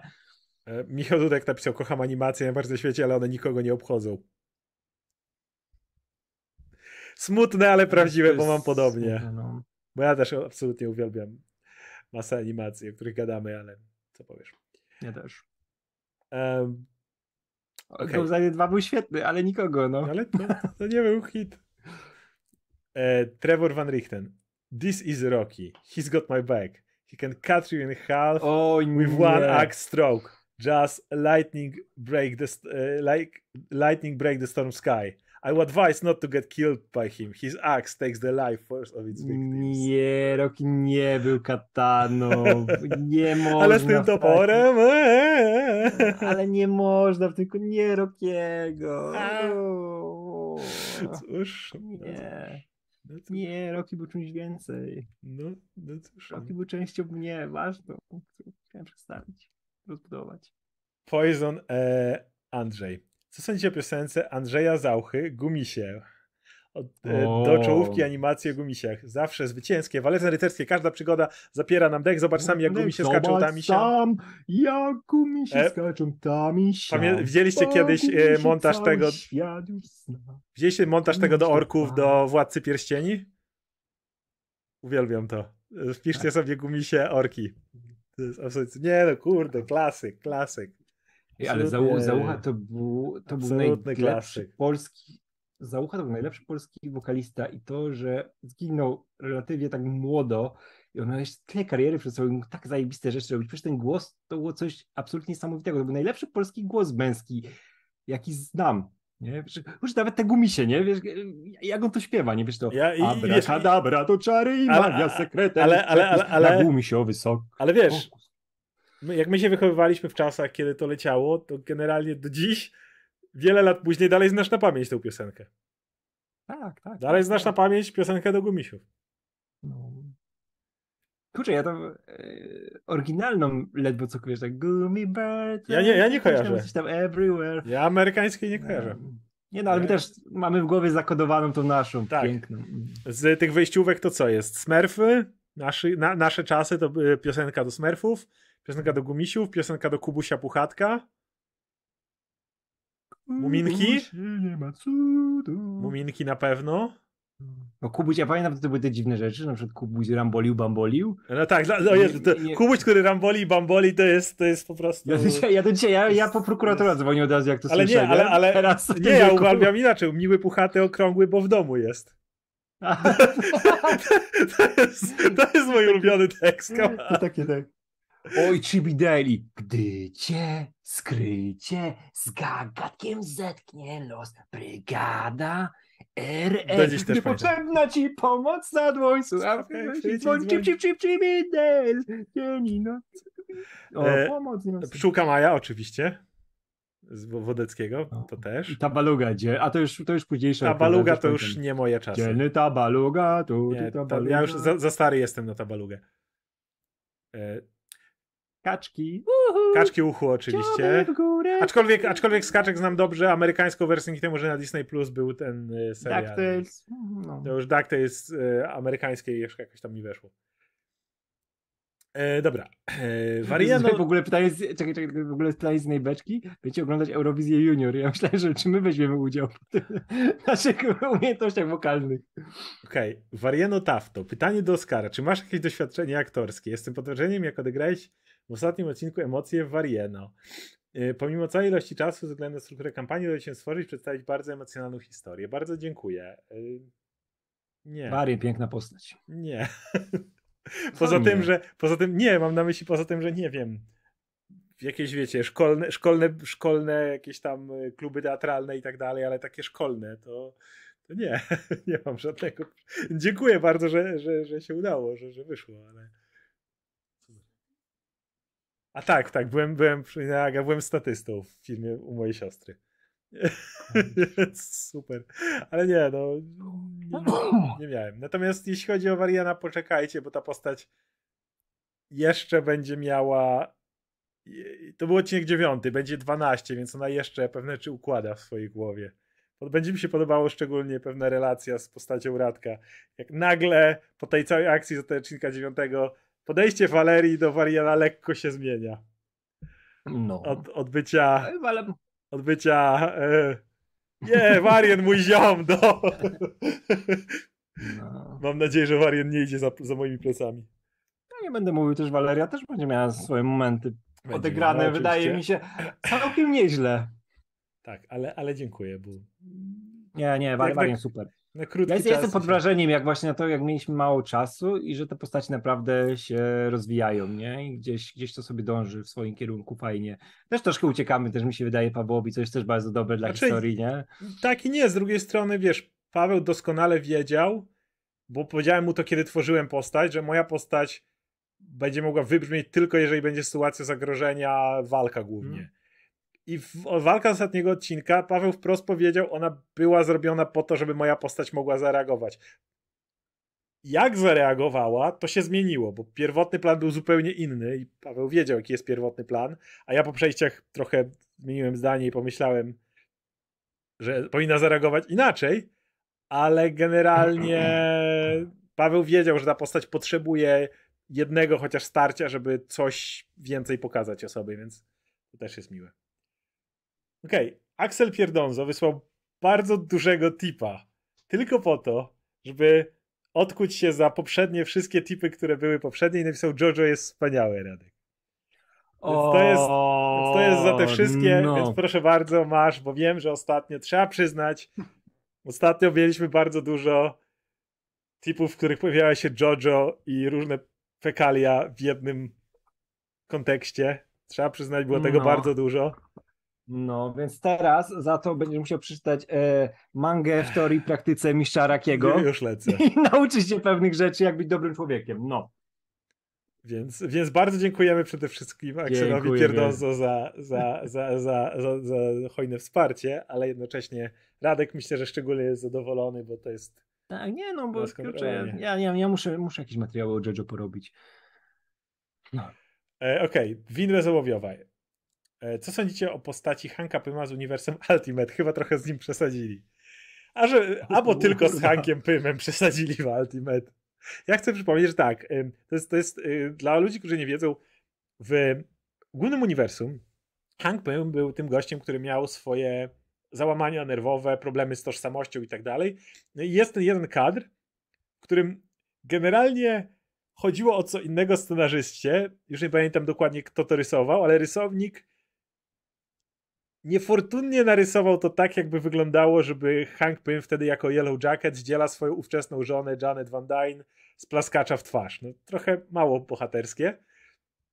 I generalnie od tej pory został zapamiętany jako wife beater. Przez ten jeden incydent, który według scenariusza nie miał być tym incydentem, ale ostatecznie był i twórcy się często do tego odnoszą. I zawsze jest odniesienie do tego, że to jest obok stworzenia Ultrona, który wymordował miliony ludzi oczywiście, najgorsza rzecz, jaką Hank Pym w życiu zrobił. On to, ta, cały czas się z tym rozlicza, cały czas o tym pamięta, mówi o tym, że to była jedna rzecz za daleko, że tego nigdy nie wymarzę. Jest odniesienie do tej jednej sytuacji. Ale to było w głównym uniwersum. W uniwersum Ultimate Hank Pym nie miał żadnych oporów przed byciem skurwysynem wobec swojej żony, wobec wszystkich innych. Jak Blob, który był tam kanibalem, zjadł łasp, to Hank Pym jako Giant Man podniósł Bloba i zrobił od, odgryzł mu głowę na przykład. Wiecie, uniwersum Ultimate, takie tam rzeczy. No kurczę, wiesz, ta pierwsza właśnie seria, nie? Z Ultimate, gdzie on gonił łosp z on ją, on środkiem traktuje, na owady. Nie? On ją traktuje jak gówno tam przecież cały czas, jakby w całym tym A, czasie. Tak, tak. Ale on nie odjadł. Wiesz co, wiesz co, wiesz co ja, ja, ja, ja, ja mam sentyment do tej serii pod tym względem, że na przykład uwielbiam numer, który jest skupiony tylko na tym, że Kapitan Ameryka idzie się rozliczyć w starym stylu, bo on jest tym naprawdę gościem, który ma mentalność typa, który został wyjęty dokładnie z to działa inaczej niż w uniwersum, bardzo inaczej. Tak, tak, tak, ale on jest dokładnie tym gościem. On jest klinicznym studem wyjętych tak. z tamtych czasów, wiesz, mentalność jednostajna, nie jest tym gościem jak nasz Steve Rogers i on cały odcinek jest poświęcony temu, że on znajduje Hanka Pyma w knajpie i chce się z nim rozliczyć za to, co jest łosp. I on go wyciąga tak, jak to robiło się w tamtych czasach, na zewnątrz i każe mu się zamienić w Giantmana, bo mówi, że nic, wiesz, żeby się z nim rozliczyć, nie? I zamień się, zaczyna go tam tłuc.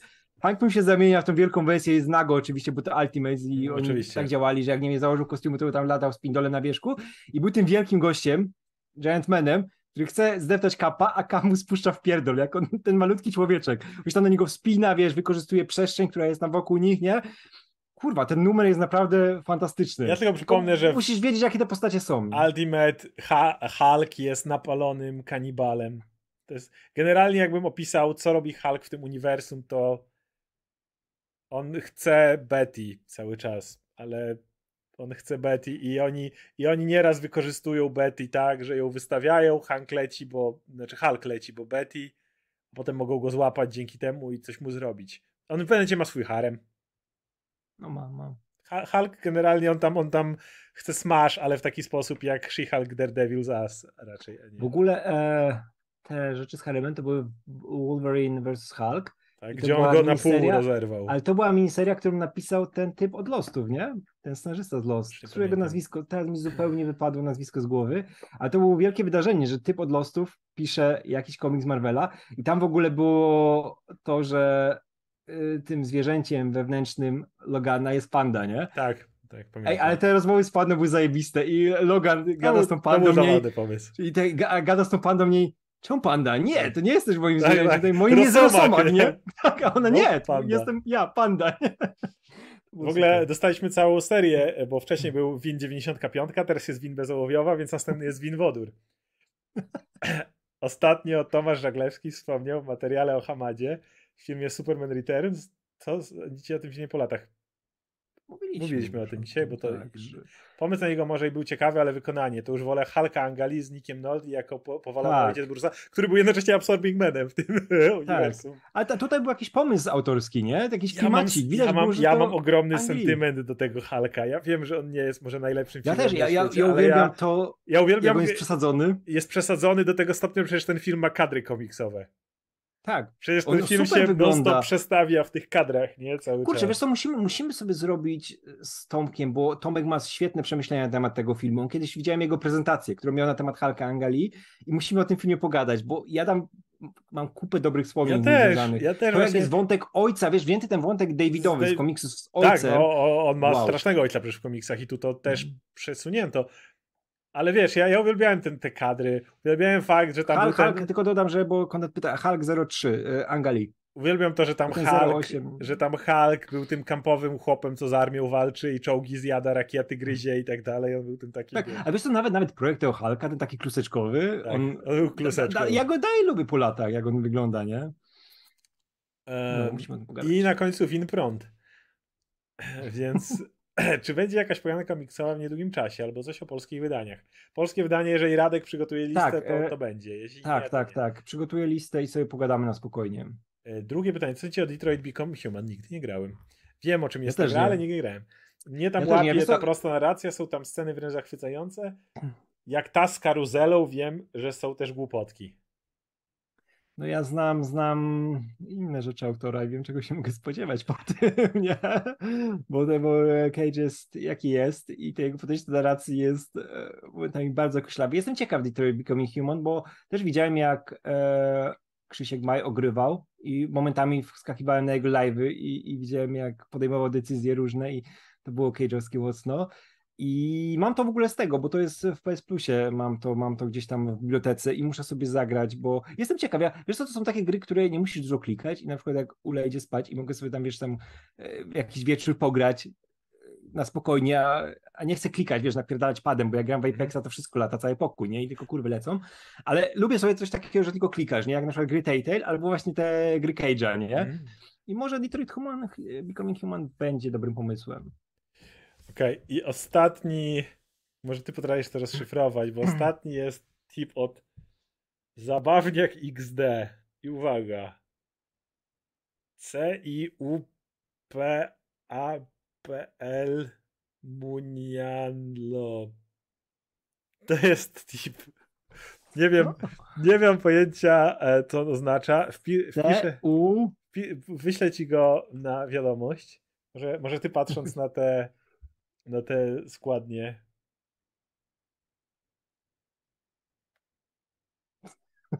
Ktoś, ktoś tu powie się, to wygląda troszkę jak... A, to jest jakiś kawałek, tak? Nie, nie wiem, tego nie wiem niestety, nie potrafię rozszyfrować twojego tipa, wiem, że miał być... Nikt nie, nie, nie, jest nie, nie. Zabawniak to jest, to jest X D, jakiś, ale... To jest jakiś kawałek, właśnie widzę... Coś znalazłem, tak. Ej, ale nie znam tego. Tak? Faktycznie. Faktycznie jest to kawałek. Ciupapi Muniano. Nie znam, niestety nie kojarzę kompletnie. Nie, sprawdzimy i po, powiemy. Możecie wpisać Ciupapi, Ciupapi Muniano. Munianio. Przepraszam. Więc e, niestety nie kojarzę. Okej. Okay. To są wszystkie tipy, więc będziemy kończyć i jak mówiłem, wiesz, mamy... To, to, jest, to jest... Ale nie, nie znałem tego. To jest jakiś kawałek, i który ma w chuj wyświetleń na YouTubie, ale nie, serio, nie znałem. Nie znam wszystkiego, niestety. Więc tak... Um... Plany w tym tygodniu, tak jak wspomniałem, Andor, bo będzie finał. Jeszcze nie wiem dokładnie na kiedy, ale Radek próbuje gości ogarnąć. Więc może się uda pogadać w większym składzie. Um, spróbujemy tego Thora, no tylko, że jeszcze lada chwila mamy Strażników, nie? A Strażników mm. chcemy jak najszybciej omówić tym Holiday Special. Strażnicy pewnie w weekend będą, nie? Bo, bo się pojawiają w... Więc... Kiedy? Pewnie w piątek, nie? W piątek chyba, prawie mm. na pewno. Więc e, nie wiem, czy ten Thor przez to znowu nie poleci przez tych strażników, bo Andora chcemy. No ale wiesz co, ale, ale, ale po to, że będziemy musieli przyspieszyć, nie? Te, Postaramy się przyspieszyć. Mieliśmy za długą przerwę teraz. No tak jak mówię, u mnie to jest jeszcze wią- związane z tym, że e, że no ta, tą kampanię startujemy, ale ja w ogóle słyszałem, że Radek to tam ch- Cobra Kai chce nadrobić z różnych powodów. Więc... O kurczę, wiesz co, oglądam Cobra Kai dalej, bo ja zostałem przekupiony czymś zajebistym absolutnie. Co... Cze- czekam na wrażenia starego Silvera, jak się pojawi. Ale wiesz, jak, jak obejrzę to Cobra Kai, to będziemy musieli zrobić odcinek o Cobra Kai. Ja z przyjemnością. Bo to jest za dużo materiału, który muszę wchłonąć i za, za fajny prezent dostanę. Z przyjemnością. To, przyznam się, że się sprzedałem, ale... Z przyjemnością. Ale od, od tutaj słuchaczka się zgłosiła, to zresztą wiecie, z ostatniego live'a i zobaczyłem projekt mojej koszulki z Legionem, która jest wow. I będę, będę reklamował koleżankę, bo robi niesamowite rzeczy. A pytanie, kiedy Smoczy Książę? Raczej nigdy. Radek, Radek raczej nie obejrzy. Dajcie mu na razie, nie, daj, daj, dajcie, mu, dajcie, mu Cobra Kai, dajcie mu Cobra Kai obejrzeć no. i pogadać o Cobra Kai, więc... Nie, znowu będziemy Smoczy Książę, kurczę, nie wrócę, nie wrócę chyba. Nie, nie, nie, nie zmuszam, że tak powiem. Ja, ja, też są rzeczy, których ja, których ja nie oglądam, tak jak ja nigdy nie obejrzałem do końca House of no. Dragon, więc jakby... No. Nie, znowu ja mam, wiesz, ja jestem przestawiony na tą narrację e, e, ani, z animców i ciężko mi się przejść, to próbowałem do tych amerykańskich ostatnich jakichś, ale o, ciężko będzie.